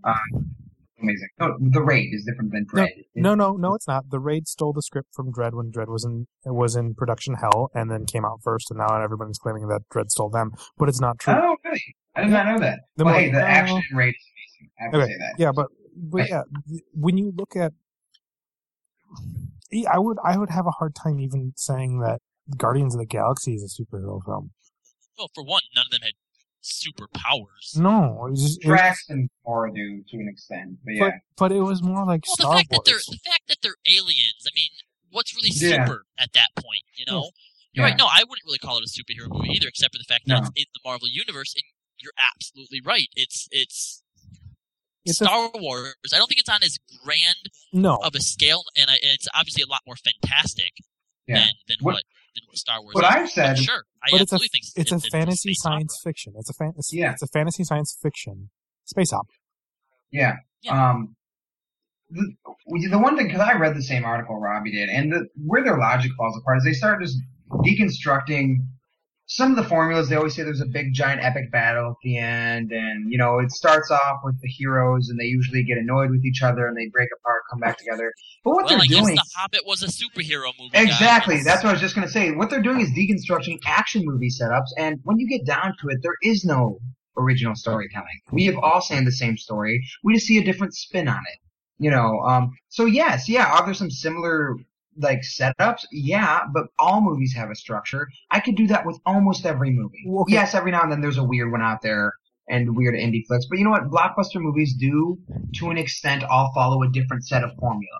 But every story does, you know. Then, real quick, if you had to say there was a superhero formula for what would it be? For me, Uh, it would be hero gets powers, villain gets powers. They eventually meet halfway through, and then they fight at the end. Yeah, and it's well, it's essentially their two old stories. It's either going to be the hero's journey tale, which we've seen in tons of different versions. You know, The Hobbit's a version of it. Star Wars is a version of the hero's journey. Um, or it's going to be like group of friends that need to come together to defeat the evil big overlord. And You know. Yeah. And that's more or less what we have. But you know what? That describes God knows how many other action movies as well. You know. Yeah, see, Um, I think that, that superhero movies are more of a theme than they are a genre. Yeah. agreed, agreed. And I, but I do feel like th- some of the superhero films have gotten lazy with Mhm. that, and we've seen a uh, a revival in hey, they have superpowers, but it's not the main focus in from the Winter Soldier up kind of thing. And Yeah. I think that's what's important. Because Is, is is it shouldn't focus on their their powers because they're characters just like you would get in any other film, any other TV show, any other anything. Yeah, and I, I only say Winter Soldier up because I don't feel Thor: The Dark World went far enough. I'll Yeah. give you that. Uh, I thought uh, both the Thors, in my opinion, were uh, uh, though good, are on the closer to the bottom for me when it comes to, to what the good movies are. Um, uh, Mhm. Iron Man three, I you know though I liked it, I'll say the same thing. The Iron Mans were way better in their in their earlier versions, but since Captain America and with Guardians, they have surpassed any bar that they once set for themselves. I agree with that. Yeah. Um, and Bill and I have talked about this a lot. Is yeah, you know, for a little while we were worried that Marvel was getting a little too safe. And like you said, Robbie, none of those movies were bad. You know, a lot of people freaked out on Iron Man three, but I just want to put it aside for you. For all you nerds out there that are pretending to be giant Mandarin fans, shut the fuck up. None of you cared about the Mandarin before you know Robert Downey Jr. did Iron Man. All right, The, like nobody did. the Mandarin is a racist villain, all right? Yes, the Mandarin is an incredibly racist villain. You know, who also everyone talks about the Ten Rings. He didn't get the Ten Rings until much later on in the comics. He started off as a mad scientist that was racist, a racist caricature. Um, He was Fu but anyways, you know, yeah, none of those movies were bad. Um, No. but they all just were a little too safe. I wanted to see them take risks, and And- they did. And, Yeah. and and I know I've talked about it to both Birch and Kraus about this. Is that you know all things considered, if you really look at Guardians of the Galaxy, was still on the safe side from both a Marvel standpoint and a James Gunn standpoint. Well, yeah, compared to James Gunn's normal fare, that was If- certainly safe. Yeah, Yeah. I would I would have liked to see a little bit more James Gunn in Guardians of the Galaxy because he would have gone a little bit that shit, and I still think it would have grossed you know twenty bazillion dollars. You know, I think what made Guardians a a risk was the fact that they weren't pre-established. That's what a lot of people said. They're taking this little known property and blah blah blah blah blah. And a lot of people thought that that was a downside to it. But I think taking a property that people know nothing about is actually an upside because then you have no expectations.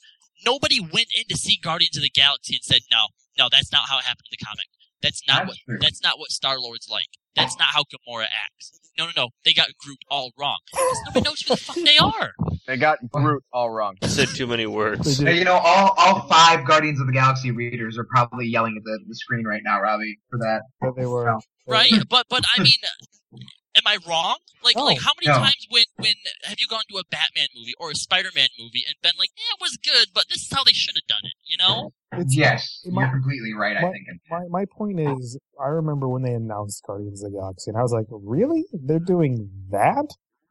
All right, they're gonna need somebody batshit crazy to do it, like James Gunn." I remember saying that as an offhand comment. Oh, of course you did. I, no, I really you, did. you you you just foresee all the Marvel. They're gonna have to future. cast someone like Chris Pratt in the lead role. I don't know. No, I didn't even know who Chris Pratt was, but I was like, but uh, I I don't think Well, you Chris know, I- Pratt knew who Chris Pratt was at, at that time because No, uh, no. James Gunn was the one who wanted him, but he was still fat from Parks and Rec. I remember how many interviews I read where he was like, "I I like was desperate to get into shape because when they told me they wanted me, I was like, what? They're gonna drop me if I don't get into shape." And I think I read an interview with James Gunn saying that no, even if he wouldn't have got in shape, we probably still would have kept him because I wanted him. "All right, nice. guys, uh, I gotta go real quick." So Birch is gonna take over. We just got uh, Marvel Phase Two rewrites. Just go through each one and talk about what you guys would rewrite. All right, I got a little All guy. I got a little guy crying on me. So if I'm back before you guys end, and no big deal. All right. Okay, man. Baby, ba- baby, daddy, Bill. Don't All fuck right. it up, Birch. So, yeah, late. pressure's on. So phase two. Um, we'll start off with. Oh, it's it's a great one to start off with. Iron Man three. Um, let's go around and just uh, everybody just like give a couple. Th- what do you think you could change? What would you like be, think that would make it a stronger movie in general? Um, let's start with Kraus. Alrighty, um, Iron Man 3. I'm gonna go on the record right now and saying that I was not super upset with the Mandarin fake out, um, because I kind of thought Ben Kingsley was hilarious. Um, I Mhm. didn't necessarily like Guy Pearce coming out saying he was the Mandarin as much. Um, I kind of would have, my, you know, I think it would have been nice to keep it open that the Mandarin actually is a guy, but they were just kind of taking the name. Um, Mhm. my biggest thing is again what we mentioned earlier is that I'm tired of seeing Tony Stark go through the same arc of like I shouldn't be a dick now I'm going to prove to people that I, I am willing to sacrifice myself on the line. And he's done that since the first movie. Um, I wanted to see Tony find there's more of a consequence to his actions. Like maybe, I don't know if I'd kill off Pepper in that attack on his house, but maybe get her seriously injured. Um, I'd fucking kill her, but that's just me. you know, yeah, you know, kill. I mean, I wouldn't have been okay with that because that might lead into a better arc of why Tony would support registration and like registering anyone And with Ultron. superpowers. Why did it Yes. use Ultron? Because I'm losing people I love. Exactly. You know, um, I think it would have been very interesting. I know they don't like going that dark, but I think it would have been a cool arc for him. And also, I wanted a better resolution to his PTSD than build something, because he was obviously already shown building things. Um, Bill mentioned this earlier, so I'm kind of speaking for him. It wasn't my idea, but his. He said it would have been really good if he had seen um, the kid, you know, the one kid that he's kind of protecting in danger, and him just going, look, you still have, I still need help. I don't care if you don't have a suit. And him realizing going, you know, I am more than just my suit. And he kind of does that anyways, but I would have liked that to be the realization that triggers him out of the PTSD as opposed to build something, which we've seen him. He's obviously been building things. Why was that different than what he had been doing before? Um, But yeah, that's over it. I just want to see Tony Stark have a new arc, which hopefully he will in the Avengers, um, because it looks pretty interesting so far. Yeah, I, I agree. Um, and I think that what I really loved about Iron Man 3 was the, the PTSD and how just paranoid he is because Tony really got a blast of like, wow, this world is not what I thought it was. There's so Yeah. much out there that I don't know about and it scares the shit out of him. And I really like that, especially knowing where it's going with Ultron and with the registration and all that. Um, I think that, uh, with the whole Mandarin thing, I admit, I will be the first to admit, when it first happened, I was a little upset in the theater. I, I felt like, and the reason I was upset was because I fell in love with, with the Mandarin character that, uh, Ben Kingsley had created. Yeah, I Um, will agree that he was. I just his- really yeah. enjoyed it, and I thought that what a unique villain. And um, I, I, but the thing is, I really appreciate the twist because it's a brilliant damn twist, in my opinion. Because it's like I, I was completely taken. I didn't see Nobody- it coming nobody for a damn it coming. second. And I love the idea of taking this this terrorist idea that America has kind of built up and just completely it's it's a it's a you know it's a facade. The real bad guy is this guy in a suit. Um, so, but I, I didn't like it at first because it just kind of felt like, oh, I'm losing this great villain character for fucking, uh, what's his name? Um, Guy uh, Guy Pearce in a suit who puts himself on fire and then says, oh, I'm the Mandarin. And I'm like, no, you're not. You're Guy Pearce on fire. Um, but, uh, yeah, but in general, I'm one of the guys who, who thinks that Iron Man 3 was one of the best um Iron Man films. I mean, I know it's it's up against Iron Man 2 and Iron Man. Iron Man is probably still my favorite, but uh I think Iron Man 3 comes pretty close in terms of just like generally good movie. Um but I'd probably I would I would kill Pepper Potts because I feel like like I said um in response to yours Kraus, I feel like it would just jettison even more into a darker place for Tony. And it's like just that to me seeing that tragedy and him having to deal with that and then like having the Avengers be like, we, I mean, none of us have suffered like that. And Yeah. well, Captain America had. Eh, oh, and you know what? That'd be even more interesting is if you see Steve, who's like, I, I know what it is to lose someone that you really care about, you know? So it's like, and then they end up fighting each other. I don't know. But that yeah, that could have been a really cool opportunity. I think they missed. What are you thinking, Robbie? Uh, I agree with a lot of what you guys are saying. Um, for me, the biggest letdown was uh, Birch. You you touching this was was the twist. I mean, I mean, it's, a fine twist, but for me, what they went wrong with it was that the Mandarin character that they had set up was Mhm. so much more interesting and just so much cooler than Yeah. Guy Pearce's villain. Yep. Like like that's fine. Have your twist, but Guy Pearce should have been a lot more sinister, a lot cooler, and and he wasn't. Mandarin was the cooler villain, and Yeah. he was a fraud. So it's like, what does that say about your main villain? Well, and somebody, uh, I was reading this review, somebody compared it to Batman Begins, and I completely disagree. They were like, well, it's just kind of like, you know, like the Liam Neeson thing with Ra's al Ghul. I said, well, yeah, but they gave us Liam Neeson. yeah, Like, they it gave was, us it Liam wasn't that, fucking it wasn't yo. like, it wasn't Uh-huh. like, oh, Ra's al Ghul is not actually Ra's al Ghul, it's actually this other just random dude. It was, it's you, actually you know how I Liam think Neeson, have fixed so it. it was even They, better. they have a Marvel mini that, that I think came with the DVD where it shows uh, uh, Ben Kingsley's character in prison and the actual, the real Mandarin contact. Yes. right? I think if they could have incorporated into the movie that okay, so Guy Pearce was manipulating Ben Kingsley's character as the Mandarin for his own purposes. If they would have found a way, now, now granted that they wanted this, as far as I'm aware, to be the last Iron Man, so they might not necessarily set it up like this. But if they could have showed us, at least hinted at the fact that Guy Pearce was being manipulated by the actual Mandarin, to use then himself, you know, as the bluff, I think that that would have made it That Even might have more worked. sinister. And I think maybe you just they went broke- Mandarinception on us, broke Robbie. exactly. That's right. You know, I you know I would have liked to see that too, and I will agree with both you guys. Just like even what Ben Kingsley was doing vocally and everything, I really was kind of bummed. It's so It really liked it. I wanted to see like more of it. I was Yeah. like honestly with the movie I was enjoying it, but my favorite parts are when I was getting another tape from him. Like he's sending Yeah. a, a new tape to the U.S. like mm-hmm. you know lesson two or whatever, and I was like, this is so interesting. Keep Yeah. going with this. This is so cool. And then when the twist happened, I went, who the fuck is this guy? Yeah. right? Oh, exactly. Kingsley, what are you doing? Oh.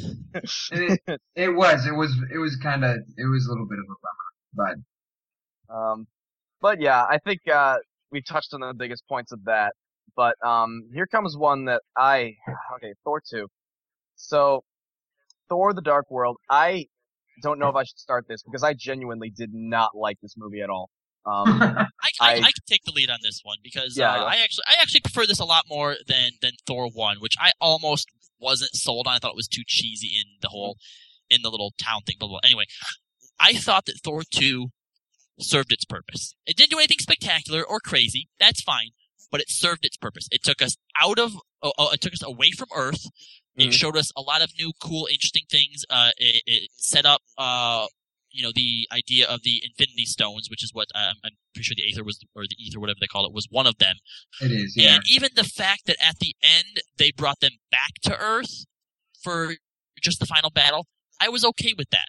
Um, so best Marvel movie, no. Worst Marvel movie, no. But did Oh, it serve its purpose? Absolutely.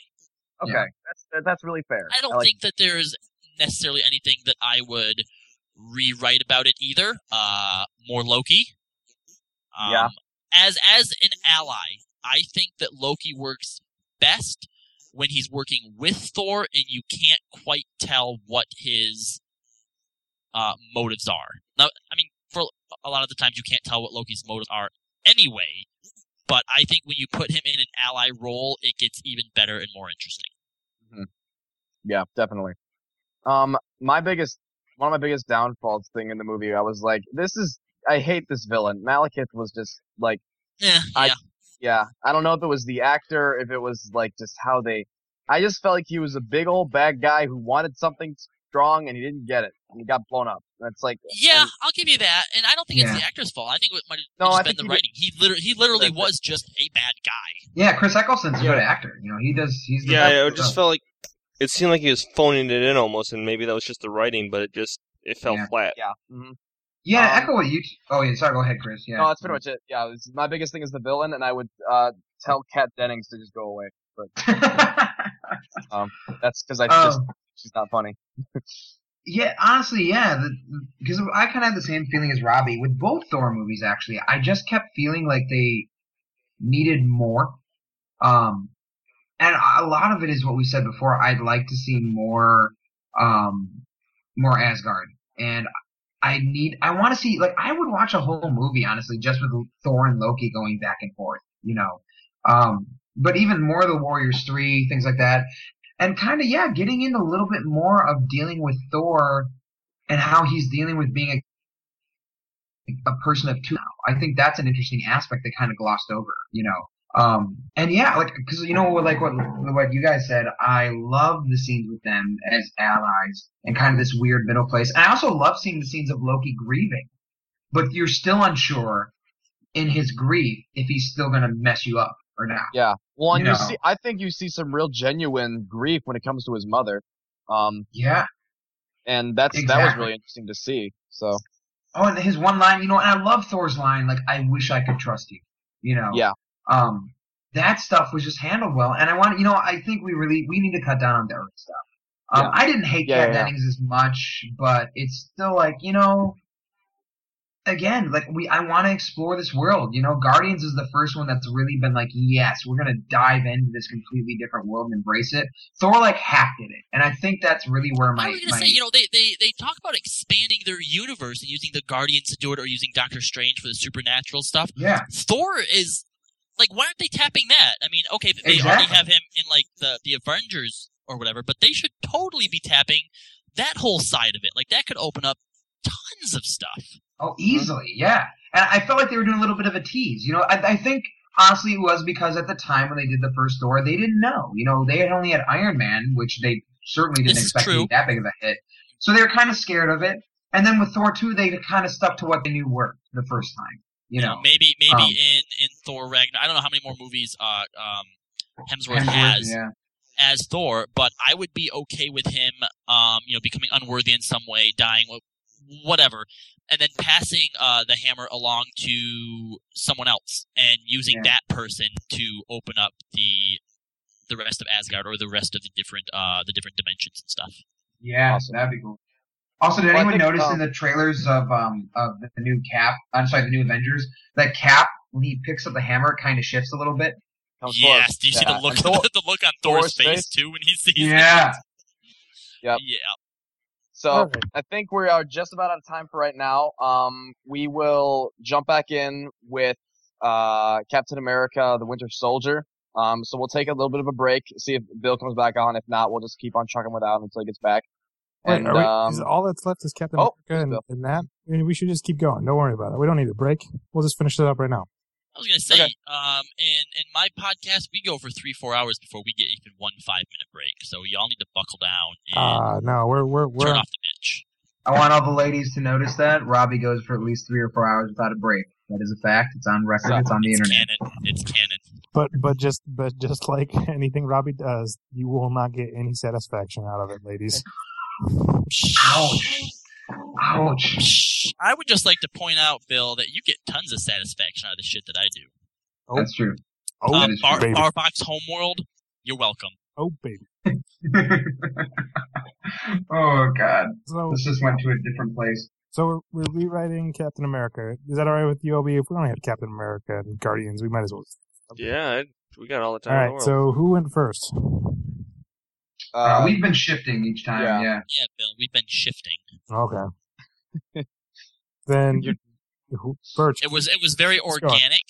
keep It going. felt it felt right. okay. Um, There was So- magic there. in general, after two movies, which the first one, like I said, Iron Man 3, I was like, okay, liked a lot of it. There was a couple things that really dragged it down for me. And after just genuinely not liking Thor 2 very much at all, Captain America 2 was the first uh, movie in Phase 2 where I went, yep, that was just about better than sex. Um, so, Um, when Cap Two came out for me, like flawless. Like like all Marvel movies are good, obviously, but there's been a little bit eh, this that that they, they could work on. For me, Cap Two just was just hit it right on the head. Like that's that's what a Marvel movie. That's what a that's what a movie should be.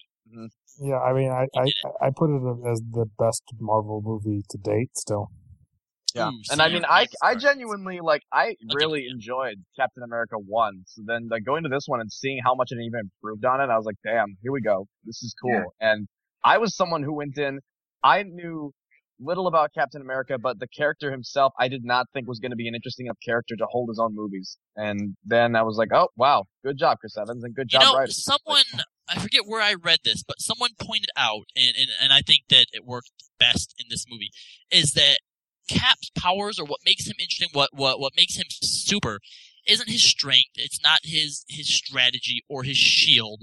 It's the ability that he has to inspire people that Yeah. makes Captain America what he is. And Yeah. and after seeing that movie, absolutely. the Yeah. only thing I say was missing out of it, and just felt a little weird, was that if this is about the destruction of spoilers, Shield, um, where was Hawkeye? Did you know there was I don't know if, if, if it got if it was a scene that got cut um so we'll see it in like you know uh, behind the or extra footage or whatever or if it got cut from the actual script but there was actually uh something in in the script where there was like a chase scene where Hawkeye was basically told kill him right Oh, cool. and there's this I huge read about chase this. Yeah. Yep, where Hawkeye's, you know, chasing him down. It's like it was like outside of the city. They're in like some can cannon or can yeah canyon or whatever, and he finally catches up to him and like tackles him and takes him to the ground. And basically, he says something to him that basically they have a tracker on you, right? Before Cap like knocks him out. And from what I read, like like it sounded like it would have been a really really fucking Kick-ass sweet Well- scene. Yeah. Um, Yeah, My only thing is that would have been awesome because then you'd have Hawkeye at Shield being your inside man. yeah. Then when it comes down to taking down three helicarriers, you have Captain America, the Falcon, and Hawkeye. Oh my God, what? Yeah. And, you know, I mean, even if, if they decided to cut him because they couldn't agree on whatever shooting times or whatever, Jeremy Renner, you just needed one line of like, you know, Cap going to Natasha, what about Clint? Well, you know, he's in Budapest or something. He's in Russia right now, deep undercover. I can't even get a hold of him. You know, really easy like that, which explains why he's not there. Um, Yeah. That that that's all I wanted was something with Hawkeye in it, since he was a Shield agent, and this movie was more about Shield than anything Yeah. else. Um, I'd have to agree with you guys though. I, I really don't have much to change in this movie at all. I was stunned because yeah, I liked the first Cap. I liked it. Um, I wasn't blown away by it, but it was solid. Um, I liked him a lot in Avengers. This one, you know, Chris Evans is a great because it's hard. It is hard to play the Captain America superhero, uh, Superman types, and make them that fine line between the everyman, but also like Robbie said, is inspiring. You know, and Chris did. Chris Evans did it. Um, the only thing I'd add, and this is very minuscule, is I'd have a besides the Hawkeye reference, is I'd have a little line when um when Nick Fury says to Chris uh, says to Captain America, and he goes, you know, your people didn't make uh something. Well, he goes, you you you people didn't make you know concessions or whatever. Or they're they're saying stuff like that. You know, they're arguing back and forth with helicarriers. And Chris Evans, you know, the Captain America basically goes, well, only when we had to. And I'm going, man, that's like I wish like Fury Fury would have pointed out to him, um, excuse me, Japanese internment camps. Let's talk about that. You know, because it is. It'd be. It's cool to force Captain America to look at the times America has done some really shady things, and this did that. But it would have been cool to see them do a little bit more. But that's a very, very, very small thing. Because honestly, yeah, I came into that movie and I was blown away. You know. All right, so last one is Guardians. And again, More. um, even more more. of yep, yep, yep, yep. And if honestly, if Age of Ultron tops both of those, I'll be like, all right, yep, I can die this happy. is, Yeah. is You probably will. You'll probably die while orgasming in the theater, Yeah. right? I mean, I mean, I could ask for 20 more minutes of Guardians and be more than happy. I, I was gonna Yeah. say, you know, I, I, you, you could accuse me of, of just fanboying about it, but honestly, that film was just so perfect. Like, like there isn't anything about it that I think that I would change, or that I think that they could have done better. Um, like I know some people were complaining that um, shit, what's his name? Uh, Lee Pace. Lee Pace. That they didn't like how straight edge he was. Or like, I think that made it perfect. yeah, and I, But he's a, he's a zealot.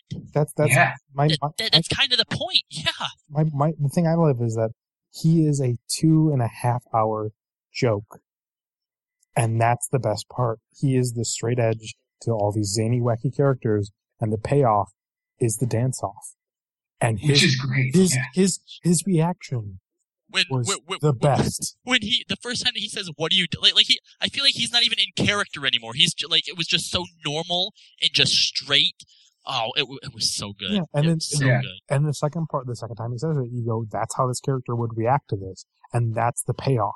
If you're complaining about how one note he is, I'm like, no, he is supposed to be the one note because Yeah. this is the joke. Everything, the two hours and a half he was on, was the lead up, and you know what? It was a perfect joke.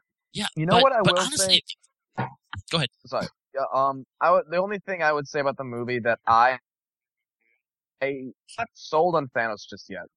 Yeah. Um, Yeah, Maybe it's because I know the only reason they put that scene in there was to set him up for. They were like, we have to show him at some point because he's going to be a big part of this universe, and it just kind of felt like.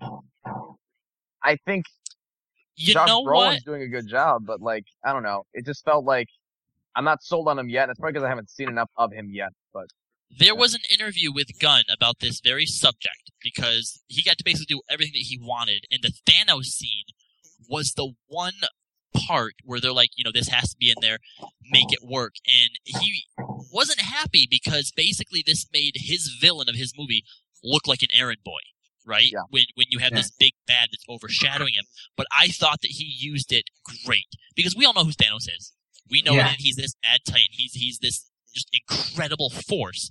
And the fact that Gunn was able to find a way to leverage um, Ronan in such a way that he actually got to stick it to Thanos gave him more credibility. That's Yeah. it. So Yeah. I thought that they were able to use him I do very like the well, fact that, despite like, the fact. nobody is on Thanos' side at this point.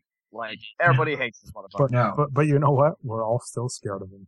Yep. Yep. We are. But, but yeah, honestly, the only rewrite is more because every time I hear of or see a deleted scene, it's like, why wasn't that in there. The Yeah. uh, needed we needed more Nebula Gamora stuff. Yes. No. Um, the the end scenes that that were cut out where it shows uh Quill's grandfather back on Earth looking at a picture of him and his mom, or Nebula walking away from the crashed um uh fighter, just just everything. Everything else needed to be in there.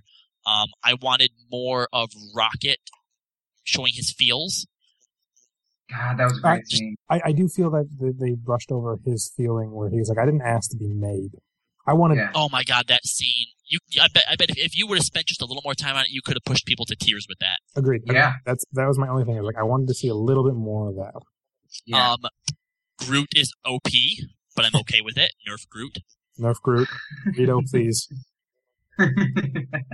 um, yeah, I'd agree with everything you guys said. Uh, the only thing, this isn't really a script thing I'd add in there, is I didn't like the motion capture Thanos. I wanted them to do the practical effects Thanos, um, with Josh Brolin in there, and then maybe beef him with a little CGI.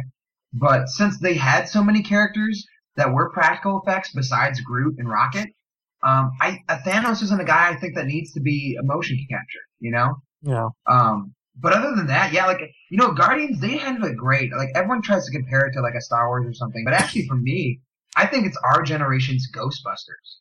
I could You totally know- see that. Yeah, it's this bizarre concept that when you describe it to someone, they're like, "This movie sounds awful. Like this sounds really stupid." But then you I watch it and you're like, "Oh my god, this works." who. Yeah, I still have a friend who hasn't seen it and refuses to see it because they thought it looked like a kiddie show, and I'm just like, God, I Oh, want to throttle you, but you're on the other side of the ocean. Can we, can we Yeah. also can we also just talk about how much Rocket was a risk? Oh my Oh, god, God. yeah. Like just, but like when James Gunn was like, no, he's the heart of the movie. You're like, okay, yeah, yeah, and then like Bradley Cooper, and I'm like, I don't know. I mean, I like Bradley Cooper, but I don't know. Yeah. Bradley Coop- when Bradley Cooper's the heart of your movie. Wow. You I end up with know. the hangover. And, I and, you, don't and, know. and you said to yourself, movie. you said to yourself, wait a minute, you mean the two highest paid actors? One just says I am Groot, and the other one's a raccoon. He's playing Jesus the Elephant Christ. Man on Broadway right now. Really? He is. Yep. Yeah. That's cool. I, I walk just- by it every day.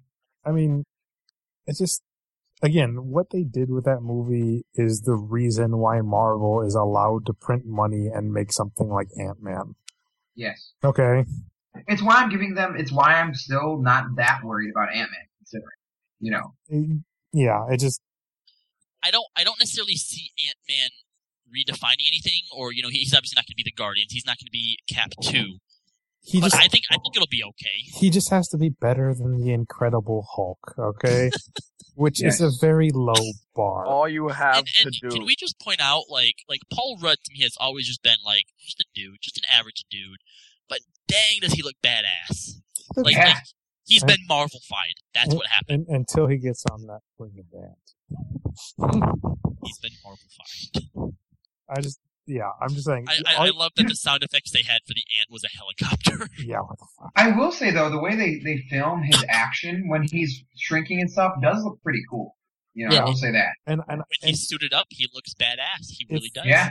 if if And the who thought you could make Ant Man look badass? You if know? you can make the fight scenes like that test footage that was what a year or two ago, Yeah, it's that, like two years ago now, be like probably. that good, then I'm on board. I mean, you have Wait, to, wait. There was leaked test footage for Ant Man. yeah, where Fight Yeah. he's he's like A running, long time he's ago. like running down a hallway as a small guy, and he like literally mile uppercuts I this dude seen as this. he I unshrinks. Like he, You, you know what I think would really make the movie like like give it really like a good umph to the ending is because obviously Hank Pym. I mean, I know this isn't Hank Pym, but but he was so many different superheroes. and He had so many different abilities, right? And when you think Ant Man, you just think shrinking and talking to insects, but the Pym particles allow you to change your size Yeah. any which way. Yeah. But there's been no He's mention of that. Giant Man. I would like to see at the end of it, even if maybe it's never been touched on before, and it's Scott Lang that thinks, you know what? Why am I always shrinking? why, why don't I just go the other way? Exactly. And the last fight scene against, uh, uh I mean, I don't know how they, they plan on doing Yellow Jacket, who's supposed to be the villain, but yeah, I would, I would like to see that. I think To, to my under, to my understanding, it's kind of a little bit Iron Man-y, where the guy who's playing Yellow Jacket just kind of reverse engineers the Pym particles to be his own villain. He basically took over the Pym company and Yeah. Uh, okay, so he really is almost like Iron Man. And, and then Yeah. Tur- and Tauriel's there, and she's gonna be like, "Why am I in love with this dwarf?" God. And then Orlando Bloom is gonna Super Mario jump up some fallen bricks, and it's gonna Fuck be yeah. it's gonna be fucking amazing. It's gonna be the oh, best- yeah. super elf. Yeah. All right, so that's just about everything we've hit. Um, everybody happy with this podcast? I'm happy with this podcast. after this podcast. I'm happy with this podcast. All right. is that like a thing you do at the end? You try to convince yourselves that you're happy with Could the show be now. just? It- It's the second. Because let me tell you, you will never be happy with it. This, this Every this, time you listen, you're gonna think of something else clever you could say, something else cool you could have done. It's never good enough, Bill. Accept it. I'm aware of that. I mean, this, I mean, You know- I'm- this is our I'm second episode. We, we got nothing. We We actually your- didn't talk about Gotham, but This maybe is your can do that for first another listen. episode. yeah, we didn't talk about Gotham. The whole reason why I wanted you two jackasses on there, but you know what? I ain't got ain't nobody got time for that shit. That can be a whole other. Yeah, that can be another We'll, podcast. we'll, we'll have you guys on and talk about that again, but uh Hey, can can can Crow show up on time though? I don't know. Because I- I wanted to play a little bit of Dragon Age before I went to bed tonight, and now I feel like I Um, ain't got time for that. All I'm saying right now is that I do what I want. Hashtag YOLO. So that's he's, enough. he's got his shirt off. He's drinking a milkshake. Everybody, don't worry about it. That's happening. All right, so uh, thank you for tuning in for over a couple of drinks. We were just a couple of friends drinking, having nerdy conversations because you know what? That's what this podcast does. You want something more informative? Go listen to another podcast. We don't give a fuck. Uh, as always, I'm Bill Henning. In fact, go, I'm go Chris listen to my podcast. Yeah, go Go do that too. Yeah. go do that, and then make sure you you pimp our shit so we can keep going. Uh, I'm Bill Henning, Chris Birch. and we'll see you next time on over a couple of drinks.